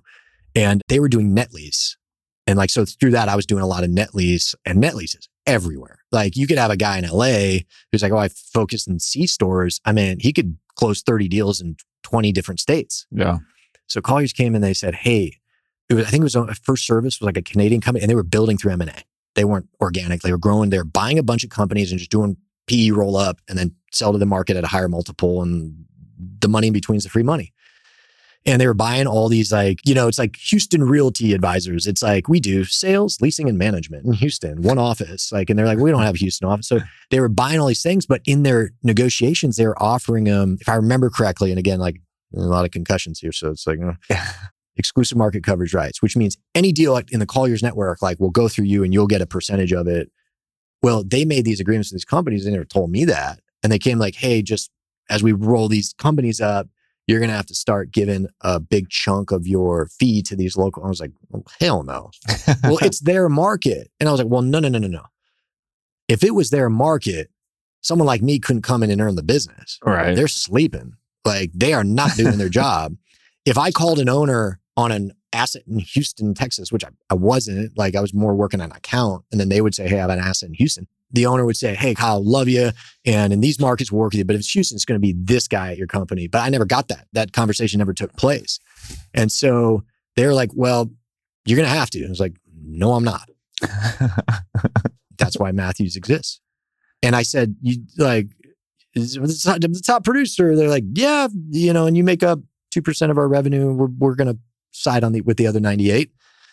And they were like, they were super nice. I, again, I'm still very, very close with all of the leadership that was there at the time. But I just said, look, I, this is not only destructive to my business. Let me put myself in, in with the junior agents that were just kind of coming up in the business underneath my guidance. They didn't have that. Like they couldn't all of a sudden have 30, 40% of every deal out the door, like on a tax, like a fiefdom tax. And so I just said, Hey, I'm going to have to go. And they said, We understand. And then I looked at, you know, okay, CB, JLL, it's all the same thing. It's a bunch of little fiefdom silos. Like it's all like, you can't do a deal in this market. If you do, you have to pay this. It's very different. And then everything else was a boutique. I wasn't going to go back to the place I was. That didn't make sense. So I was like, well, you know, I got eight, nine employees. I got, you know, 15, 20 junior. I was like, well, you know, just do my own thing. So that when you left and when started Matthews, Office One was in El Segundo. El Segundo, man. You took so you started. It wasn't like you in a laptop day one. No, no, no, no. Office. So you I, had a I, full team to, built out the no, day you started. Full team, but the reason for that was because when I went to Colliers, I said, "Hey, I'm going to go. I'm just going to do my own thing." They said, "Yeah, we get it. Like, I'm, I'm not going to go to you know one of your competitors. Like, it just doesn't make. They they have the same rules. So they're like, okay, I get it. And they're like, "What do you want to do about all these guys?" I was like, "Well, I'd like for them to come with, but I'm not going to. I don't want to have that conversation without your blessing." And they said, "No, we assume they're coming with. Like, you should talk to them because we don't really have." They're not going to stay here. Like basically, if you leave and and they aren't coming with you, like they're gone. Like we're Right. going to fire them. And I was like, well, I, obviously I didn't want that. So with Collier's blessing, I sat them down and I said, they kind of knew what was going on. Like there were some issues. And I said, hey, listen, here's what's going on. Here's what's happening. I'm going to start this company. They've given me permission to speak with you and love for you guys to, I'm going to go start it regardless, even if it's just me. But if you see value in me and you believe that this is the right decision, love for you to have you at the company. So, you know, they gave me whatever 45 days to figure it all out. They Colliers threw me a party on the last day. Like it, it was very amicable. We they kept my Colliers email on. Like I think I had 118 deals under contract. Like Damn. all of them went through Colliers for 12 months. Like it was all good. It was all good. It was a very unique situation that I think they realized that because of what they were doing with, with going public, and it was a dude, it was a it was a home run for them. They did everything right. There's no judgment because like I would have I guess done the same thing. Like it, they crushed it.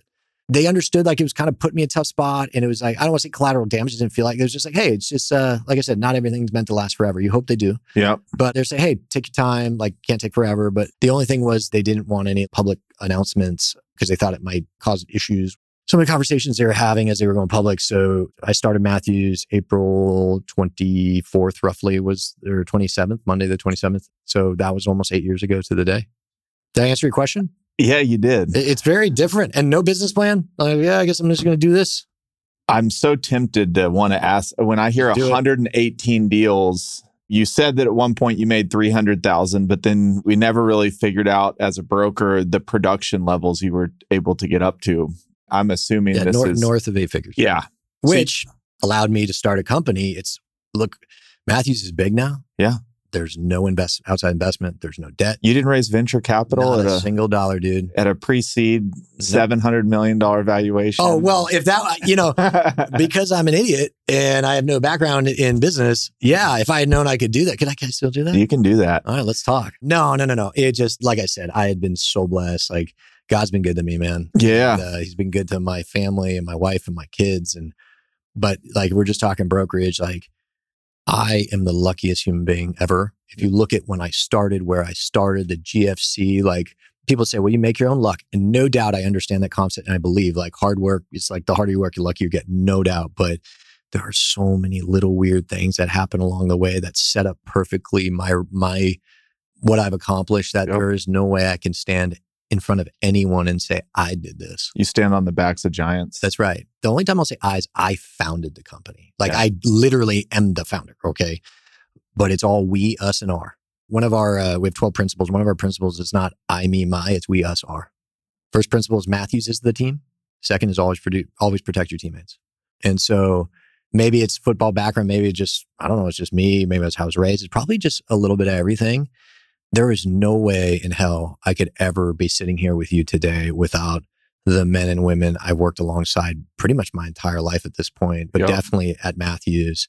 And I think that allows us to have so much fun. It allows us to prank each other and talk shit to each other and do all those fun things. Cause like we've been through the battles and we, you know, we're in, we battle every day. We're still in a battle. How do you, I think we talked about it earlier when we were sitting in the conference room. What's the line between we're here to, to get shit done and we're not here to play ping pong and foosball in the Yeah, office all day? Yeah. You know, it said Conor McGregor, we're not here to take part. We're here to take, over. Yeah. That's us. And you are doing that. Yeah. Well, let me stupid football analogies. I recognize we've done a lot. I recognize people on the outside is like, damn, what the hell? As like I look at it like we are backed up on our own goal line. We got a couple first downs. We're moving the chains, but we're on our 30 yard line with 70 yards to go. We got so far to get to our destination, the end zone, billion dollar public exit. So you could sit here and say, oh, you've done, well, yeah, sure. I get that. I recognize that. I'm not discounting that we've accomplished a lot, but we are so far away from where we're heading that it doesn't feel like it. It Yeah. doesn't feel like it. So I got a lot of fire in my belly to keep going. And I know my teammates do. Let me get to your question. You said, hey, what is the line between having like, in a paraphrase, having that culture of fun and celebrating success, but then becoming the company that has the beer garden, the ping pong table? Well, first of all, you got to define fun. Yeah. Fun for me is winning. Playing ping pong, I know you can win. It's not winning. Right. Drinking beer at an office, like what the fuck? That's not winning. Uh, But work, ju- but work life balance. uh, yeah, you are. I'm. I'm just teasing That's you. funny. Yeah, you tease me. I'll do. Like let's like, hey, let's go, baby. I'll talk about that. That's next. No, okay, fine. You know, I just think those are distractions. This is my opinion. I've never seen a brokerage company grow like we have or done what we've done, where their value proposition to their agents is like, yo, we got beer gardens and ping pong tables. Yeah. You know what our value proposition is? Our technology, our database, our support, ser- our shared service platform, our culture, the way we push our agents. Like this is a culture accountability. You want to go do a couple deals, go to any other, you want to go drink some beer on a Thursday, like Thirsty Thursday. Thirsty Thursdays. Yeah. You want to play ping pong? Okay. Not here, buddy. Yeah. All right. Maybe we'll have a ping pong table, but that's only because we set up a competition and then it was just left there. Like, that's not what we're here to do. We're, this is not a social club. This is not a country club. There are country clubs where you can go play ping pong and beer. Like, you got a garage? Like, set one up. Invite your buddies on a Friday night. We are here to be successful. And through success, it opens up all the beer and ping pong you want yeah. but not here. Like we're here to be great. We're here to win. We're here to take over. We're here not. We're not here to take part. Like, and guess what? As much as we talk about, oh, like this generation, there's so, like this gener, like there are still dogs out there. They, you got to work a little harder to find them. That's okay. We go to 156 career fairs a year. I will find those fuckers. You know, Yeah. who who want who ready to go. And there are a lot of people at 22 they come out of college and they were told this is what is valuable in a company is like pet insurance and like net pods. You know, that's not us. Yep. Now, this is the sales side. These are the agents. We do have operations center in Phoenix. You go into which is 80, 90 employees, like not agents, right? That office environment's going to be different. They're different. They're first of all, they're wired different, ment, ment, like they're creatives. Like it's very different. So I do want to like we do have that. It's just agents. You've chosen a career. There is no time for ping pong. Yeah. All right. And you know what there's time for? Cold calling. You know what there's time for? Getting better, understanding how to communicate your value rep, market research and understanding where market rents are, going on meetings, traveling to present deals in person, going to conferences. That's what there's time for. Because if you, especially at an early age, if you at 22 start doing that and you never give up and you keep going, I am a testament that by the time you're 40, and I know that sounds so old to these young youngsters, but it's not. And uh, it comes quick.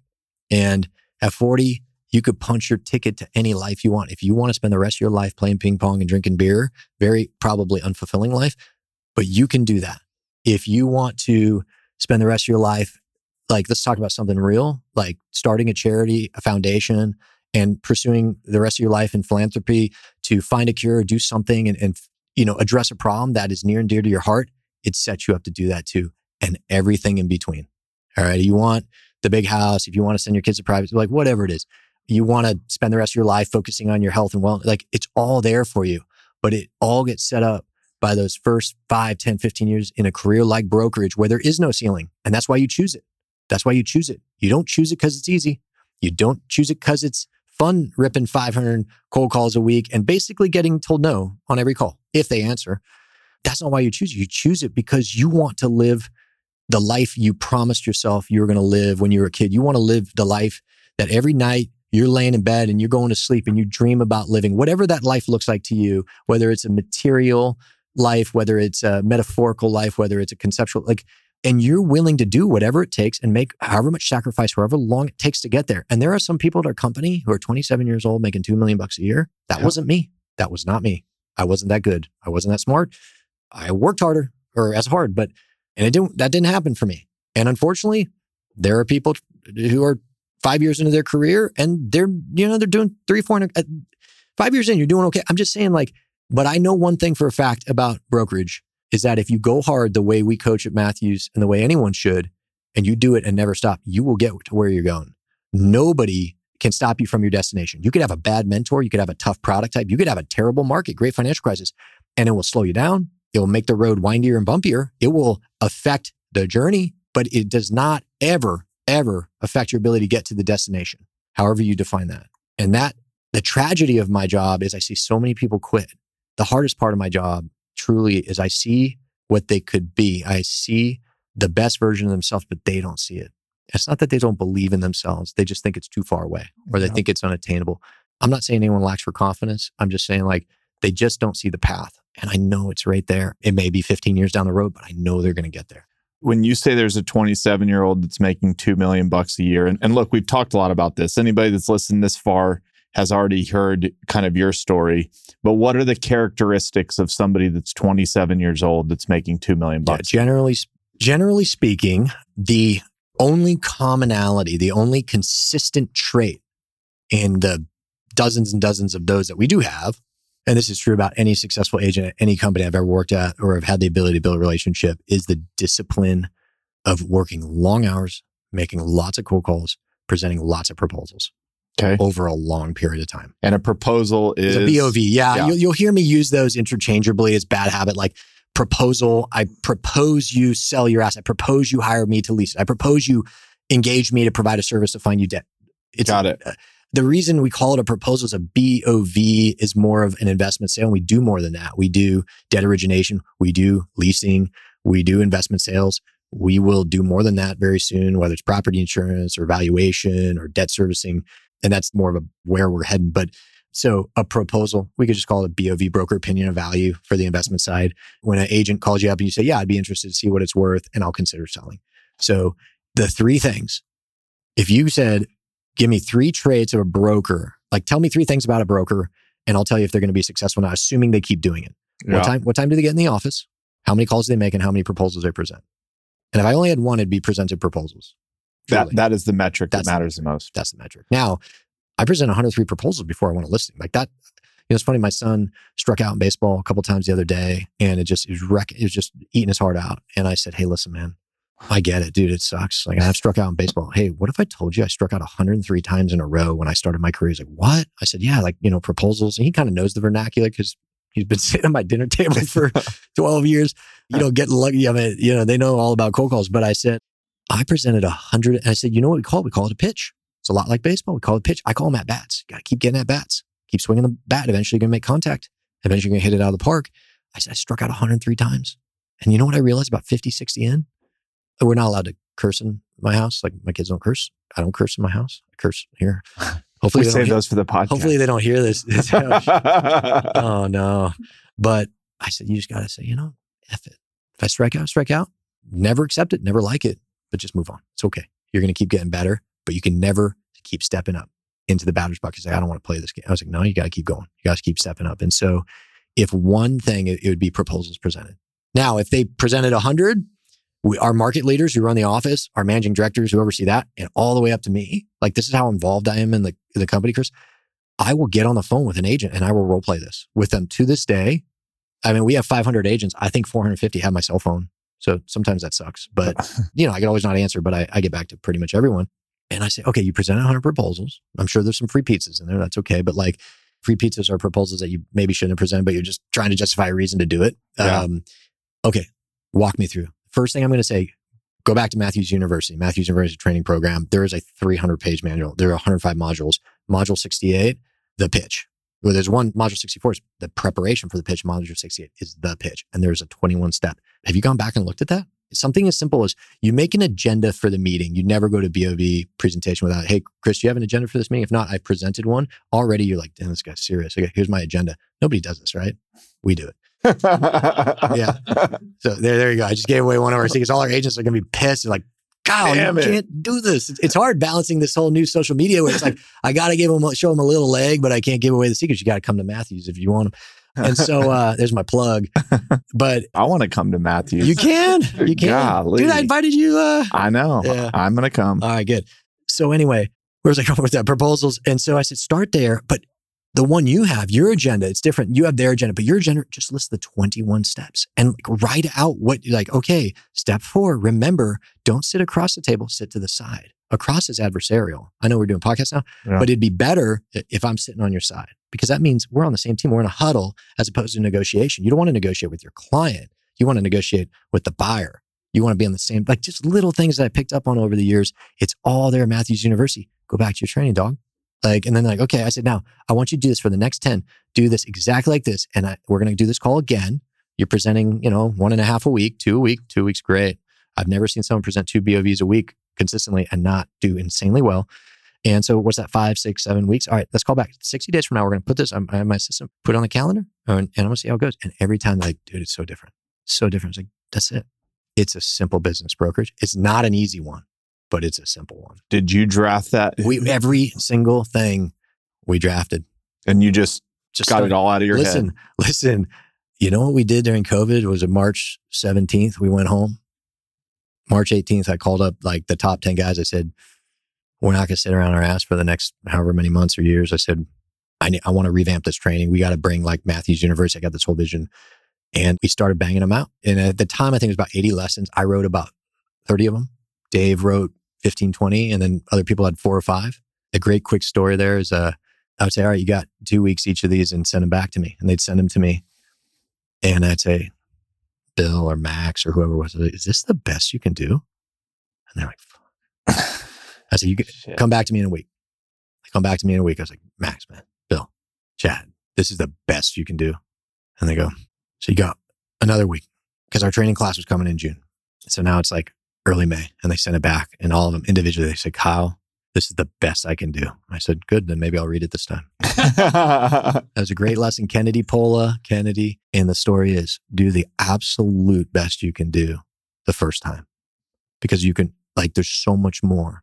There's so much better, whether it's an effort, whether it's a product, whether it's a service, or whether it's a whatever it is you're doing, you can do so much more than you think. I did this to the market leaders. So to answer your question, we revamped our entire, wrote everything from scratch. It's, you know, now it's 105 modules. It has it's live training throughout the summer. So Matthews University will have June 5th, we have 200 people showing up. Half of them are new agent hires, another half are interns, usually rising seniors, because that, that, that very much we like to become our recruiting class for the next year, like kind of like a law, like summer program.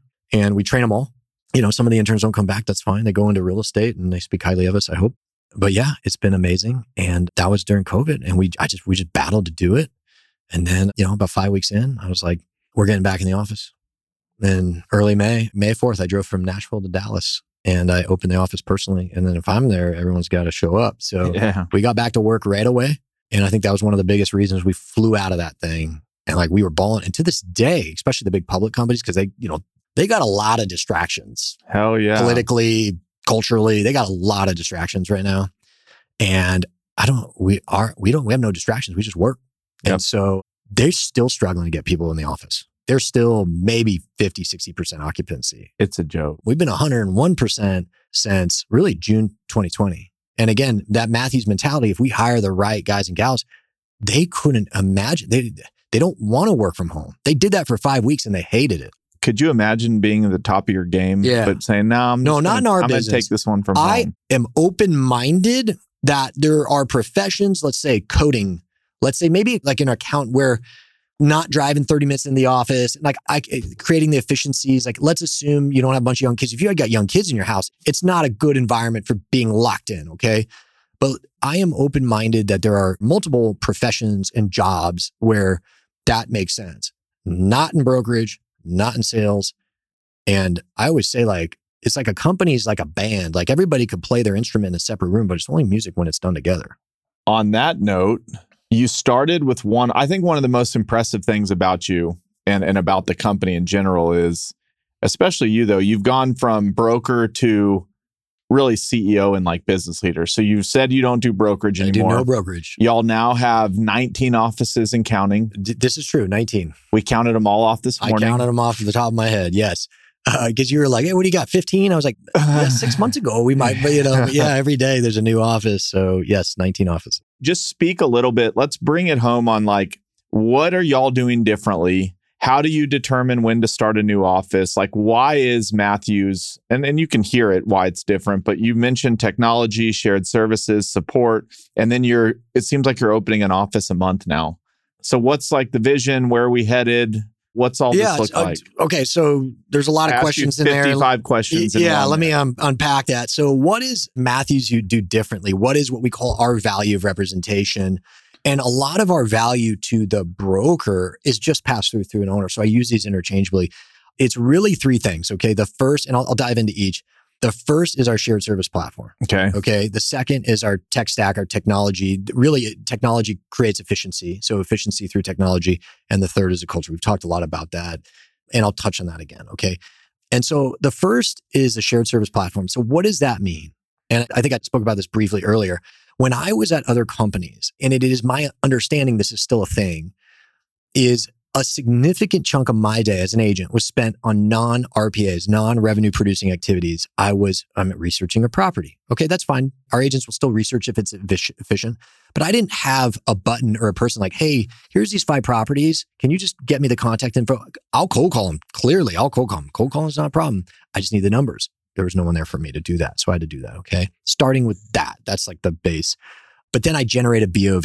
And again, there is part of brokerage that you never get away from. Which comps to use? Which ones are relevant? How where do I price it? If I'm underwriting it, what are the market's five year unlevered IRR expectations? What are the assumptions? Can I defend them? Okay, that's fine. But what about building that model? Literally, like for us, it was like Argus. Just creating that model took two, three hours. And I was doing a proposal and a half a week and I'm in shopping. I had to do that myself. Then it was the marketing of the BOV.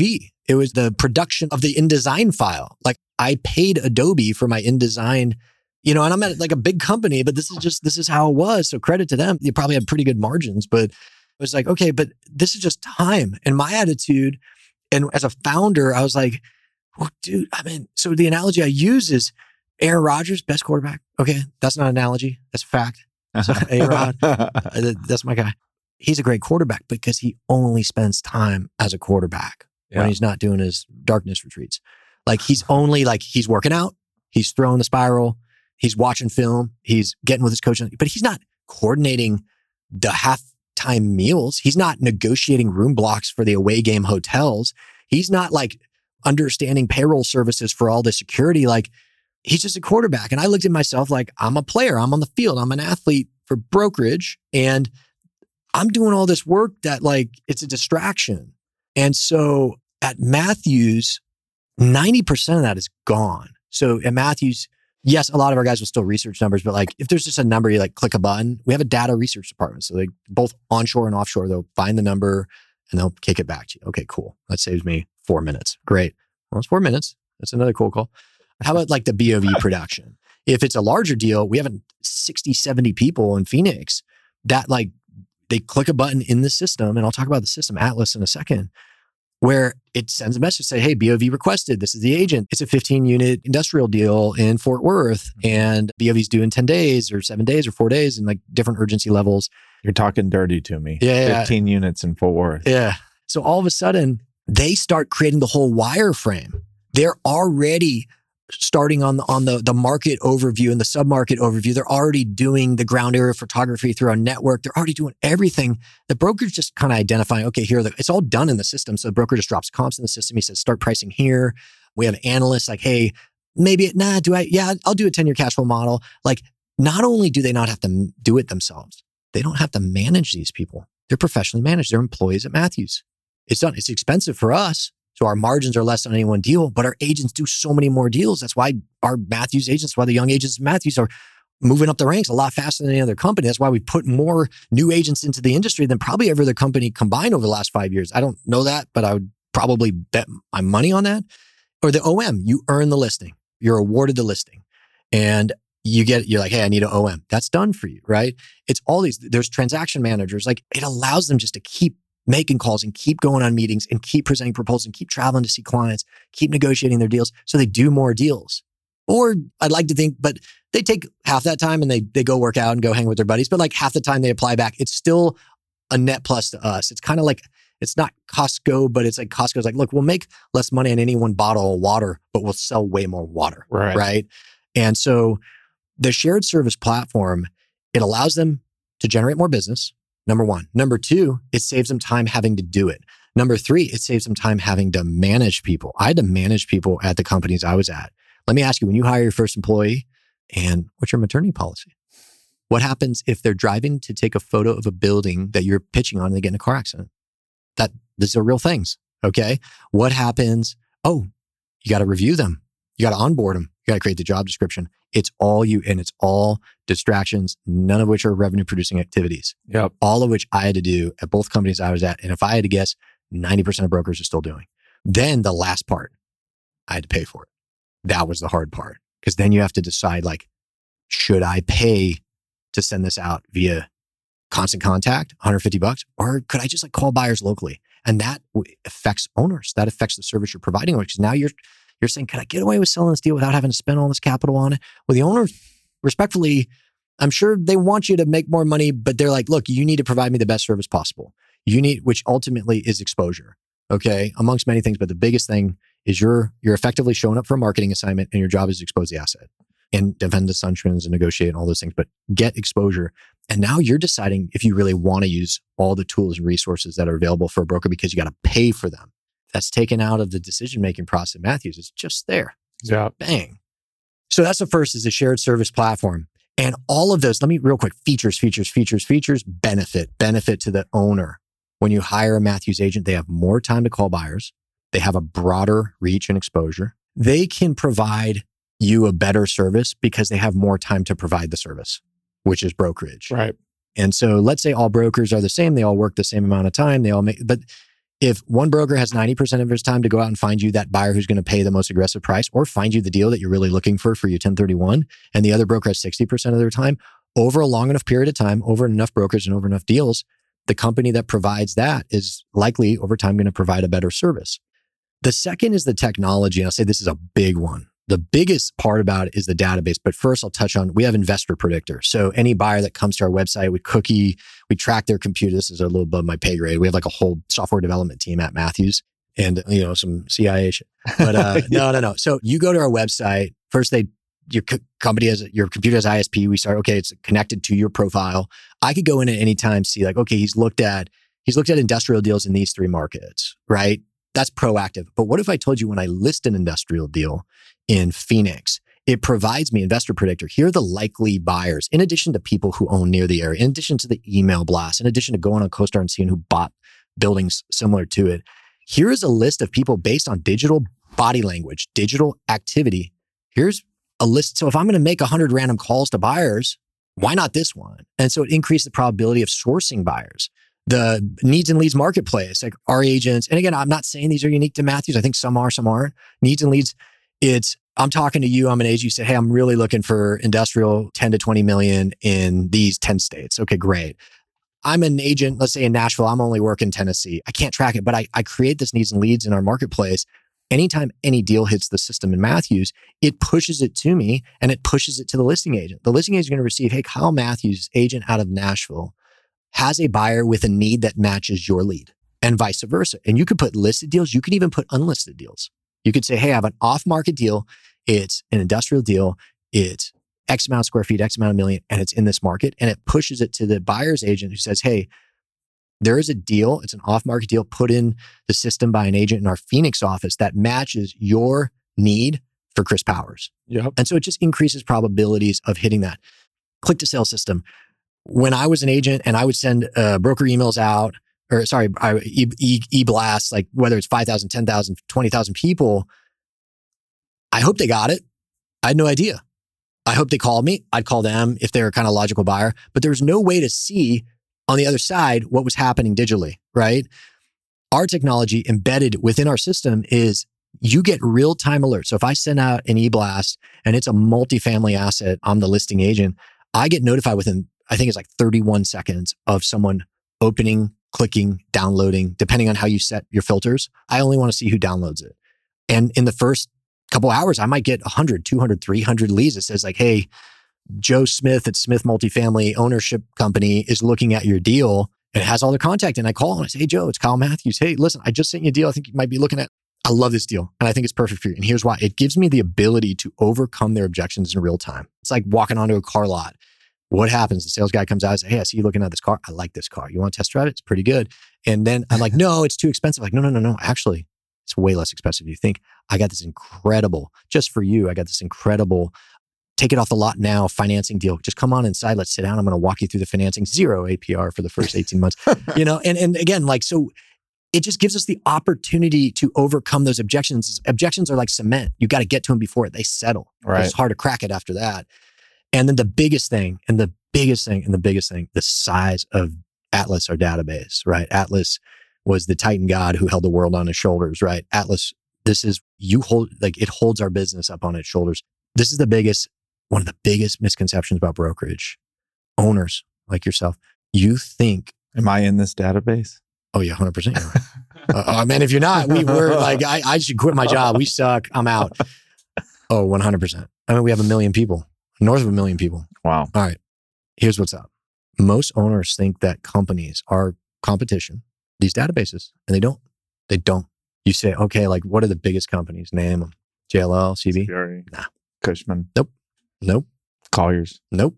Marcus does. Nope. Oh no, they make their agents do it. Because you talk to any new agent at Marcus and like, what do you do in the first year? Like, got to build my database, but it's their There proprietary one. Yeah. Okay.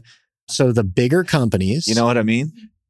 Didn't you do I know what I, you mean? I live. come on, dog. I live that life. Are you? Do I know what you mean? Ah. all right. Listen. Some of these companies, the big publicly traded, they may have a database, but it's all like giant institutional owners. yeah. It's like in the industrial, it's three, 400 biggest industrial owners. Or if it's like the DFW market, it's the 30, 40 biggest owners. Like, you know how I know this? Because I got boys at all these companies.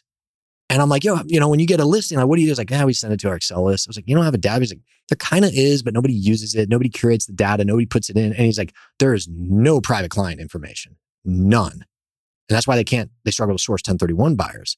But like now, if you have a $70 million asset, industrial deal in Dallas, multifamily deal in LA, retail deal in Georgia, how many buyers really are there? It's like 50, 60 buyers, and it's the same buyers. You know who they are. Like maybe every now and then some new fund shows up, right? But again, like it's out there on the, like you're going to see the deal. But who pushes value for the five, the 10, the 15 product? It's those 1031s, it's those private clients. They don't have anything. You mentioned Marcus. So again, it's been a decade since I've been there. So I, you know, I have to qualify this saying things that may have changed.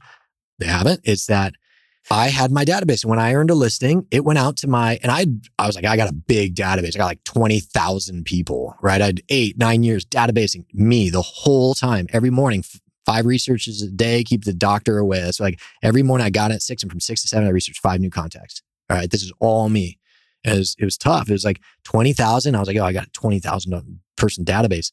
Now at Matthews, your first day, million north of a And everybody has access to it. Everyone has access to it now. There's all types of rules like there's protections, there's locks. The biggest is segmentation. Like you're not going to get you an apartment building in New York City because you've never signed up. Like there's, you know, you have form capturing. You could say, hey, this is what I'm looking for. But my point is, if ultimately I'm an agent, I'm interviewing for an assignment and you're like, hey, how do you expose this asset? Look at this thing. Yes, I know, you know, I researched every owner in DFW. I know who they are. I'm going to cold call them. Of course, of course they're going to get it. And you know what? There's a 60, 70% chance that's the buyer stand on the rooftop of the deal you listed 60 70% chance the buyer owns a building that you can see. That's like an old school rule of brokerage. I still think that's true. But the 20 the 30 40% of buyers that are new it's their first time buying into a market. It's the california 1031 exchange bar how are you going to? The best buyer that How- ever was. they're the best. But how are you going to source them? At every other company it's uh, loopnet it's Crexi it's it's my internal broker referral network. You know it's like i'm going to put it in our insider system and, and my agent the agents at the company in california they're going to take your deal which probably has a lot of objections. You have big rent, you have full occupancy. It's like it's all there's no upside, all downside, right? And I have to overcome those objections. You're going to rely on an agent six states away who probably doesn't even do their product to be the first person to introduce your product to that magical buyer. That's a bad decision. I want my agent to introduce it. I want my agent to, you know why? Because they're the most qualified. They know the asset the best. They know the market rents the best. They know what the objections they've had time to prepare. And it increases the probability that when that buyer receives a deal, they're not going to be like, delete, not interested. Nah, I don't like this. And so this the size of this database it's an insane listing er, earning of a listing tool because you get to go to an owner and say like if we're just here to talk about marketing and reach like here's what i say i call it you remember the pepsi challenge like it's like all right let's drink the two sodas you tell me it's like i always say pepsi challenge it i tell the agents tell the owner to come into the matthews office sit at your desk and have access to this thing for a second and understand the power at your fingertips and then and just say hey if i hire you are you able to send this deal to every potential buyer that anyone's ever spoken with. And you can look them in the eye and say, yes. Now go to another competitor and say, another brokerage shop and say, hey, sit down at their desk, say, hey, if I hire you, I know you're going to send it to everyone you've talked to and everyone you've researched, but can you send this directly to everyone in the market who's ever interacted with anyone at your company? They'd be like, what are you talking about? No. What? What? Why? How? It's like, okay. And then here's the second part of that, Chris. Show up at 6:30 in the morning at a Matthews office. Everyone will be there, suited and booted ripping, ready to go. Show up at any Matthews office. Now, show up at a competitor's office at 7:30 in the morning. Doors are fucking locked. no one's there. And that's the third part. See how I tie that together? Culture. Culture. We talked about a lot of culture about keeping it fun. Okay. No, I'm talking the culture of work, work ethic. But I thought work life balance and like yeah, you, and, you want to get and, to this question. and all the colleges are telling their kids, you know, you need to work hard and So, not too hard though. so I have a theory on the work life. I'm just like, laying this softball Yeah, right yeah, out yeah, here yeah, for you. yeah.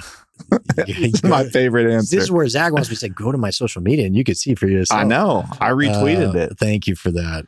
I don't think it's that colleges or professors, some do, sure, spouses and promotes work life balance. Like, don't work that hard. All right. I think what it was was when we were growing up, half the room was like, I need to be successful and I, I want to go take over the world. Da, da, da. Like, may- maybe that's us. Okay. And the other half didn't. And that's okay. Because again, God makes everyone different.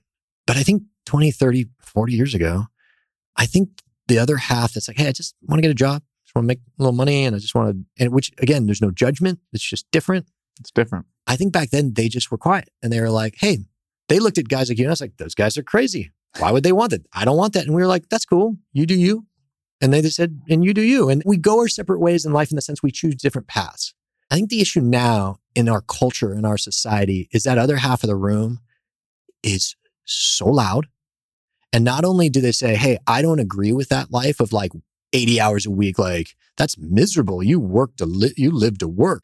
Fine. I I have things about your choices that I could say, but like I'm kind of like live and let live. Like you live your life, I live mine. But nowadays, that other 50%, they just scream at you and they're like, you're in. This is bad. And they just drip with judgment and they just can't stand you for it. And I think because internally, it makes them feel guilty. It makes them feel bad that they're not choosing that because they know deep down that if they were willing over a long period of time to make that sacrifice and put to the side the thirsty Thursdays, like, okay, no, put to the side all the, the hobbies and the social activities that that's what you really give up. From 22 to 35, I worked nonstop. That's all I did. Was it? I got married. I had three kids. Now I got four. Three kids. I went on tons of vacations. I coached my kids' sports. So it wasn't all that I did. But what did I sacrifice? I did not sacrifice my life. I did not sacrifice my marriage. I did not sacrifice my kids, my time with my kids. You know what I sacrificed? Some workouts. Got a little soft around the belly. I'm still working on that. I sacrificed there's Saturdays or for the boys. I sacrificed hobbies and things that you like to do, but you really don't need to do. So the rest of my life, I can do those whenever and wherever I want, if that's what I want to do, which right now, that's not what I want to do. I want to keep spending time with my family and I want to keep kicking ass. and all the people that didn't sacrifice and did Thirsty Thursdays forever are now 35. It's And no longer s- and they're cool to be social off. all the time. They're like, fuck, And now I got to get started. But yeah, and then that's Or they don't. and that's demoralizing. yeah. And I, I'm generalizing here, which I really Yeah. don't like to do. But now they're pissed and they're angry and they're just they're screaming at us. I hear you. Okay, now Yeah, I did a talk. It was the University of Alabama. And by the way, I've given this speech like a thousand times at Matthews. Like the Matthews guys roll their eyes, like, oh, here we go, work life balance. I've heard this one. But uh, now that I have social media, you know, it was a pretty act- active post. Was like someone, it was a video where I was talking about a conversation. I There was a reporter in LA when I was living out in LA. I think it was LA Business Journal. We want to come and talk about Matthews. We had started a couple years. We're growing quick and I was telling her my hours. I get in the office at 545. I stay till 7, 730. I have at the time, you know, probably two kids. I coach their sports. And she's like, oh my God, like, when do you have time for work life balance? Like you're doing all this at the company and then you got the kids. Like, when do you have time for you? Like work life balance? And I was like, well, and I'm just rolling, I'm just making stuff up, right? And I'm like, like, this is not something I practiced. And I said, well, like work life balance or work day balance? And I was like, I think you're talking about like work day balance. And right now I don't have any. And I said, but work life balance, I'll have way better balance than you do. And like, I have like no filter. And she's like, uh-huh. huh? I said, what do you mean? I said, well, work day balance, certainly right now. Like, I wake up, I go to work, I go home, I put my kids to bed, talk to my wife, go to sleep. Rinse, wash, repeat, weekends. I coach my kids, I play with my kids. And if it's nap time, I go to the office. Like, yeah, it's brutal. It's hard. Spartan lifestyle, right? All time, train for war. So, but I'm doing this so one day, God willing, and the creek doesn't rise, like I will have the luxury of not ever having to work again at a young age. And that's my hope. I don't like hope. That's my strategy. Eh, is good. That's what I know to be true. I know that if I do this, it will work out. And I might be an idiot. Maybe I'm wrong. I don't think so. So that's my choice. And I said, so right now, yes, your day is more balanced. Like you work eight hours a day, right? So yeah, I said, then you, you know, you, what do you do for hobbies? Like I, you know, I go to yoga and I spend time. I said, no, that, that's what I figured. I said, so right now, yes, I work more than you. But I said, work life balance is a myth. And I said, I'll tell you why. Because from 22 to 32, I'll work eight hours a week. From 32 to 35, 37, I think I was, I'm trying to do the math here. Yeah. Like, I'll work 60. And from 37 to 42, I'll work 20. And then at 42, I'm done. And so add that up, like the hours per year, 50 work weeks in a year. And then for you, take 40 hours a week times 50 weeks a year is 2,000 hours times 40 years because you'll probably have to work that long unless your parents give you a bunch of money, which I ain't getting that, you know? So yeah, that's, um, that's 80,000 hours. And then when I added up mine, I did, I had a whiteboard because I always have a whiteboard because whiteboards are awesome. And I, mine was like 68,000. And I said, so you're going to work more than me. It sounds like you don't have work life balance.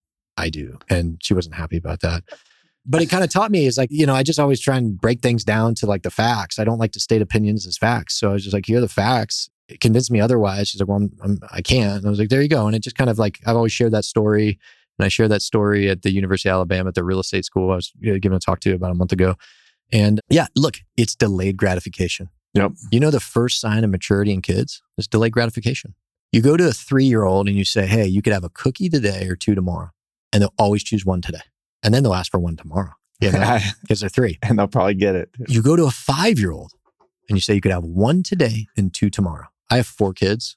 Two of my kids would have taken the one, and two of my kids would have taken the one tomorrow. And they did kind of, but by seven, they almost all take the two tomorrow because they're maturing and they're thinking, wait a minute, mm-hmm. if I just sacrifice a little today, if I sacrifice this cookie, which I want so bad right now, tomorrow I get two, I can do that. That's one day. Now, when it comes to your career and professional success, it's a much longer sacrifice, but there's a lot more cookies at the end. Yeah. And so that's what I tell these guys and gals when they start at Matthews. I share with anyone who's willing to listen, like, God willing, life is long, actually. And you got to plan for that. You know, there's tragedies that, that, that happen every day and they're terrible. Okay. Put that to the side. But what if you do live 80, 90, 100 years old? Like, what if like especially every day people are more better access to health or like awareness about food and da da da. Like, what if 50, 60, 70, like you still are in great shape? You could still do a lot of things. You're not sitting in a chair watching like Fox News the rest of your life. Like, you know, it's like, no, you actually could do things like, what if you're still working, man? Like, that sucks. And you're working, but you're not really building wealth because things are always expensive. They're getting more expensive by the day, like inflation. I know CPI was down to five, thank God. but the core CPI is still, you know, still hanging in there. But uh yeah. But my point is, it's like, what are you really giving up in your 20s and even your early 30s? Like, I you can find the your life partner and get married. You can have children and be an involved mother and father. You can do these things. What you sacrifice, you sacrifice some workouts, certainly. You sacrifice like your your time, like socializing, But those things fade. Those are like hobbies and activities. Like, and then for the, so the rest of your life, if you make those sacrifices up front, you delay the gratification, the amount of socializing, the amount of working out, the amount of whatever you want in life. And maybe it's a material thing. Maybe it's, you know, boats and cars and like, hey, to each their own. That's not my scene, but God bless, man. Whatever brings you happiness. I got a rule. Do whatever makes you happy as long as it's not pissing anyone else off. If that's what makes you happy, that's awesome, man. That's Yeah. awesome. But it has to come from somewhere. And the thing with sacrifice is much like wealth, it compounds in the sense like if you can do it earlier, it will build and build and build and build. And I think it's not so much that they're being encouraged by the establishment, the institutions. Certainly there are those professors, but there are always those professors, right? It's more that like the other side of the room, the room that doesn't want to do that through social media is seeing the benefits of those who did. And it's just getting thrown in their face every day and they're pissed off and they're angry. And what do people do? They very rarely reflect internally and say, well, what choices did I make in my life that led me to this place where I'm not necessarily living the life I want, but instead now they're projecting it out and it's becoming part of the culture where if you say, hey, if I go to 22 years about to graduate, hey, what do you want? If he or she went to their fellow classmates, like, you know what? I want to be super successful. I want to make a ton of money. I want to retire young and just do all the things I want in life. They're like, oh my God, that's terrible. Like, and it's like, no, that's just what that person wants. They're not judging you. Like, but it's just for whatever reason. So in my little uh, soapbox that I stand on, I just battle that message a little bit. And that's my thoughts on work life balance. I love that thought on work life balance. And that's why I wanted to hit on it. All right. We've been going for a while. Let's bring it home on just a little bit about what you're seeing in the market. What are you telling agents? What are you actually seeing? You actually think maybe the worst of it might be past us? Well, let me clarify. Speaking from a brokerage standpoint with velocity declines, Okay. and I'll tell you, so I'll tell you why is velocity declines for a brokerage company or an individual agent. You want all your clients to make money at all times. It's always better when they do. Okay. But in terms of your market, it's really the market conditions for transactions. And what happened was last year when Powell and the Fed went on that, you know, was it nine raises in 12 months and it went from zero to four and a quarter, four and a half mm-hmm. And the 10 year went from 130 in February to 420 in October. I mean, think about that. In eight months, it went up almost 300 basis points. I'm going to use generic numbers here. Let's say February last year, like coming out of 2021, which is the most insane year ever, heading into 2022, big pipelines, everyone's just feeling good about themselves. Let's say the average cap rate across all product types is a five, and the average cost of capital debt was a three and a half. You follow just like real simple, Yeah. 150 basis points with amortization. Your debt constant is close to your cost of cap, is close to your yield, the cap rate that you're buying in. So, you know, whether four, five, sixes, that's kind of a stabilized cash on cash. That's fine. I'm just using this as a base. When debt rises, when the cost of borrowing rises 300 basis point, 3% from three and a half to six, six and a half on average, but your cap rate's still at five, nothing pencils. And transactions, once that 1031 like kind of pig in the snake is swallowed, like it's gone. And you see velocity crash. down. I think December was down 77%, or that was no- uh, November. I mean, that's significant. And so what we're seeing now, and this is why I think the worst is over from a transaction velocity standpoint, is we are seeing massive cap rate movement. It is happening. You know, September, October, we hadn't seen it yet. There still was some kind of crazy sales, but November, December, Jan, now you're seeing them. You're like, damn, that deal traded like a high six. I would have traded mid five last year. Like, dude, that was at a seven. You're starting to see sevens. I was like, there's a seven. I haven't seen that since like 2015. Like, let's go, baby. Come on. Like, especially buyers, you know, it's like, oh, I've been waiting around forever. It's like, all right, well, your cost of borrowing has gone up. Your cost of LP money has gone up. It's all relative. yeah, But yeah, yeah. you make your money on the buy in the market you're buying in, right? Right. But, but we're seeing cap rate movement, but we've also seen debt costs, you know, kind of stabilize, like, and come down a little bit. I mean, it peaked was October 24th. 10 year was at 420. Today it's 340, 350. I didn't check today. It's kind of moving around a little bit, but that's 60, 70 basis points. I think debt's 25, 50 bips cheaper than it was. There's less lenders in the market today, but there's still some lenders. So that's why it's so important to have, we have embedded capital markets agents in our company, which is so important if you're an investment sale guy.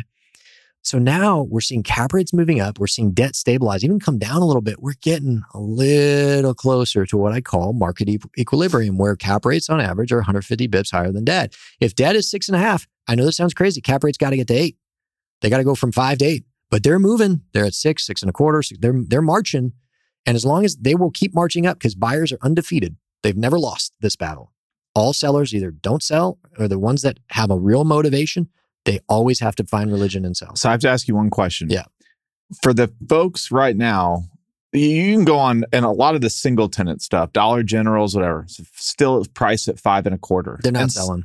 And but if okay, so that has finally kind of washed out. Yeah, it's washing out. Okay. So those are just brokers that are willing to take listings at five and a quarter and Yeah, yeah, bad brokers. Historically, they haven't been through a difficult market. Even guys who started really 2011, COVID was like a stop start. It does. It wasn't even like a real recession for brokers. Just there were no deals for 90 days, and it came back like wildfire. So you have brokers in the business 10 years, 12 years almost, making millions, and millions, and millions. They have never been in a market like this, and they're learning hard lessons. And they probably have big overhead too at the household. Yeah, I think most of their overhead, it sounds weird, is assets they've purchased. They they're super liquid. They make all this cash, and as soon as they get the cash, they go buy buy real estate, and they become a liquid.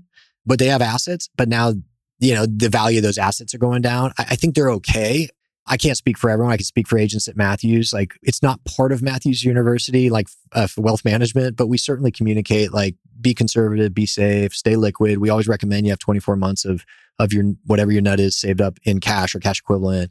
Buy real estate, fund your 401k, do all those things. Uh, we all, we tell brokers one of the best ways to earn business is if your client's raising money, put some money in as an LP. Like it gives you a good shot of winning the business. You know, if it's a product you specialize in, they appreciate it Yeah. anyway, that regardless, those are agents, and I don't mean this disparaging. Like they just haven't had to be. They're just not. They're not battle seasoned vets yet. Yeah. The vets aren't doing it. Yeah. They'll just not take the listing. They'll have it come back to them on the rebound at a lower price, or they'll just move on to higher probability. is, it's probability brokerage. I will tell you as a principal right now, which is it's been a flip for a long time. You know, everybody wants the off market deal, the true off market. No offense, but no brokers involved. I just want to talk directly to. Mhm. Now in this market, it's totally changed. If a broker's bringing a deal out and they're a good broker, they've already brought the They've- seller they've down to earth. Listen, bad markets, uh, really hard transaction markets, reset broker value. Correct. Time. I, so there are so many developers that we had done a lot of business, but like first of all, it starts with fee compression. And, you know, your fees go from three to two to one on like a chunkier, let's call it just a commodity, like a net lease, right? Yeah. And then eventually they're like, dude, everybody knows what product I got. Like they could just reach out. Like I don't even need to list this. And in a market like 21, I will always battle, say a broker will get you a better price. And even if they don't, they'll save you time. Like I always say, okay, what's the fee you're going to pay? It's 50 grand, 70 grand, 100 grand. How much is your time worth? How much aggravation? Like I'm always going to battle, right? I believe in what we're doing. But in today's, like we have developers reaching out like, hey, like I need someone to help. Like, please, who's your best broker? I need, and I was like, two years ago, this product was flying. So again, you never wish, you never root for recessions. Like, dude, it's tough. Like we're battling. We're like, I always equate it to like a fight. Like we are taking punches, but we're landing punches. You know, we're landing. But you know, we got a little swelling under our left eye. My rib hurts. Like when I come out of this, I'm gonna take a couple weeks vacation, no doubt. But no, we're doing well. The bigger the public companies, they all got a report, so I know what they do, and they're getting smoked right now. Yeah. And the boutiques are 12 months from now, there will be boutiques that you know of, that I know of, that will not be in existence. And we're already seeing it. I've already heard of in the last 90 days, three boutique companies that didn't pay their brokers on closings. They're like, hey, Hmm. give me a couple months. We're just a little tight. And I'll tell you why that is. Gets back to Matthews' growth is like in a good market, every boutique makes money. yeah. And then what does the owner do? They sweep that cash. Yeah. They're like, okay, like what is my payroll? It's uh, you know, it's 500 grand. All right, great. I'll leave 500 grand for the next 12 months, but it made 2 million. Like, okay, I'm gonna take that million and a half and go buy real estate. I'm gonna go uh, buy that big home. I'm fund my kids 529. Like good things. I'm gonna give it to charity. Awesome things. But then when the market turns, they don't have a lot of cash in there and then they start bleeding. What are you gonna do? You're gonna do a capital call? You're gonna go to your investors, say, hey, fund this business. And they're like, where'd the money go? You're gonna go to your broker and say, hey, I need a lower splits. That ain't happening. No, No. way. Not in a down So you know, market. you know what they do? They start pulling massive resources. They start letting marketing people go and transaction management, analysts, and you see every public company who has to announce they've all publicly said, hey, we're cutting 400 million in overhead. It's like that's what those are human beings. Like where did all the money go? You guys made so much money over the last couple of years. Where'd it go? Shareholders. Okay, fine. That's the public world. Okay. What about the boutiques? They swept it yeah. and now they're getting smashed and they're about to break they're about to tap out no mas like they don't want any more of this and we get those phone calls All right, buddy. thanks for having me. This was fun. This was great. Thanks Yeah. for coming on. No, thanks. I don't do a lot of these. I think I got to do more, is what they tell me. But No, you do a great job. no, it's, it's good. Well, you know, it's I'm a fan likewise, buddy. and I want to do a deal with y'all. Yeah, you could sell a deal through us anytime. All right, Okay. right now. Let's go grab lunch. We'll talk about what deal you want to sell. All right. All right. I hope you've enjoyed this episode of the Fort Podcast. Be sure to follow us on your favorite podcast platform or hop on over to YouTube to watch full video episodes if that's what you prefer. For more information, you can check out thefortpod.com.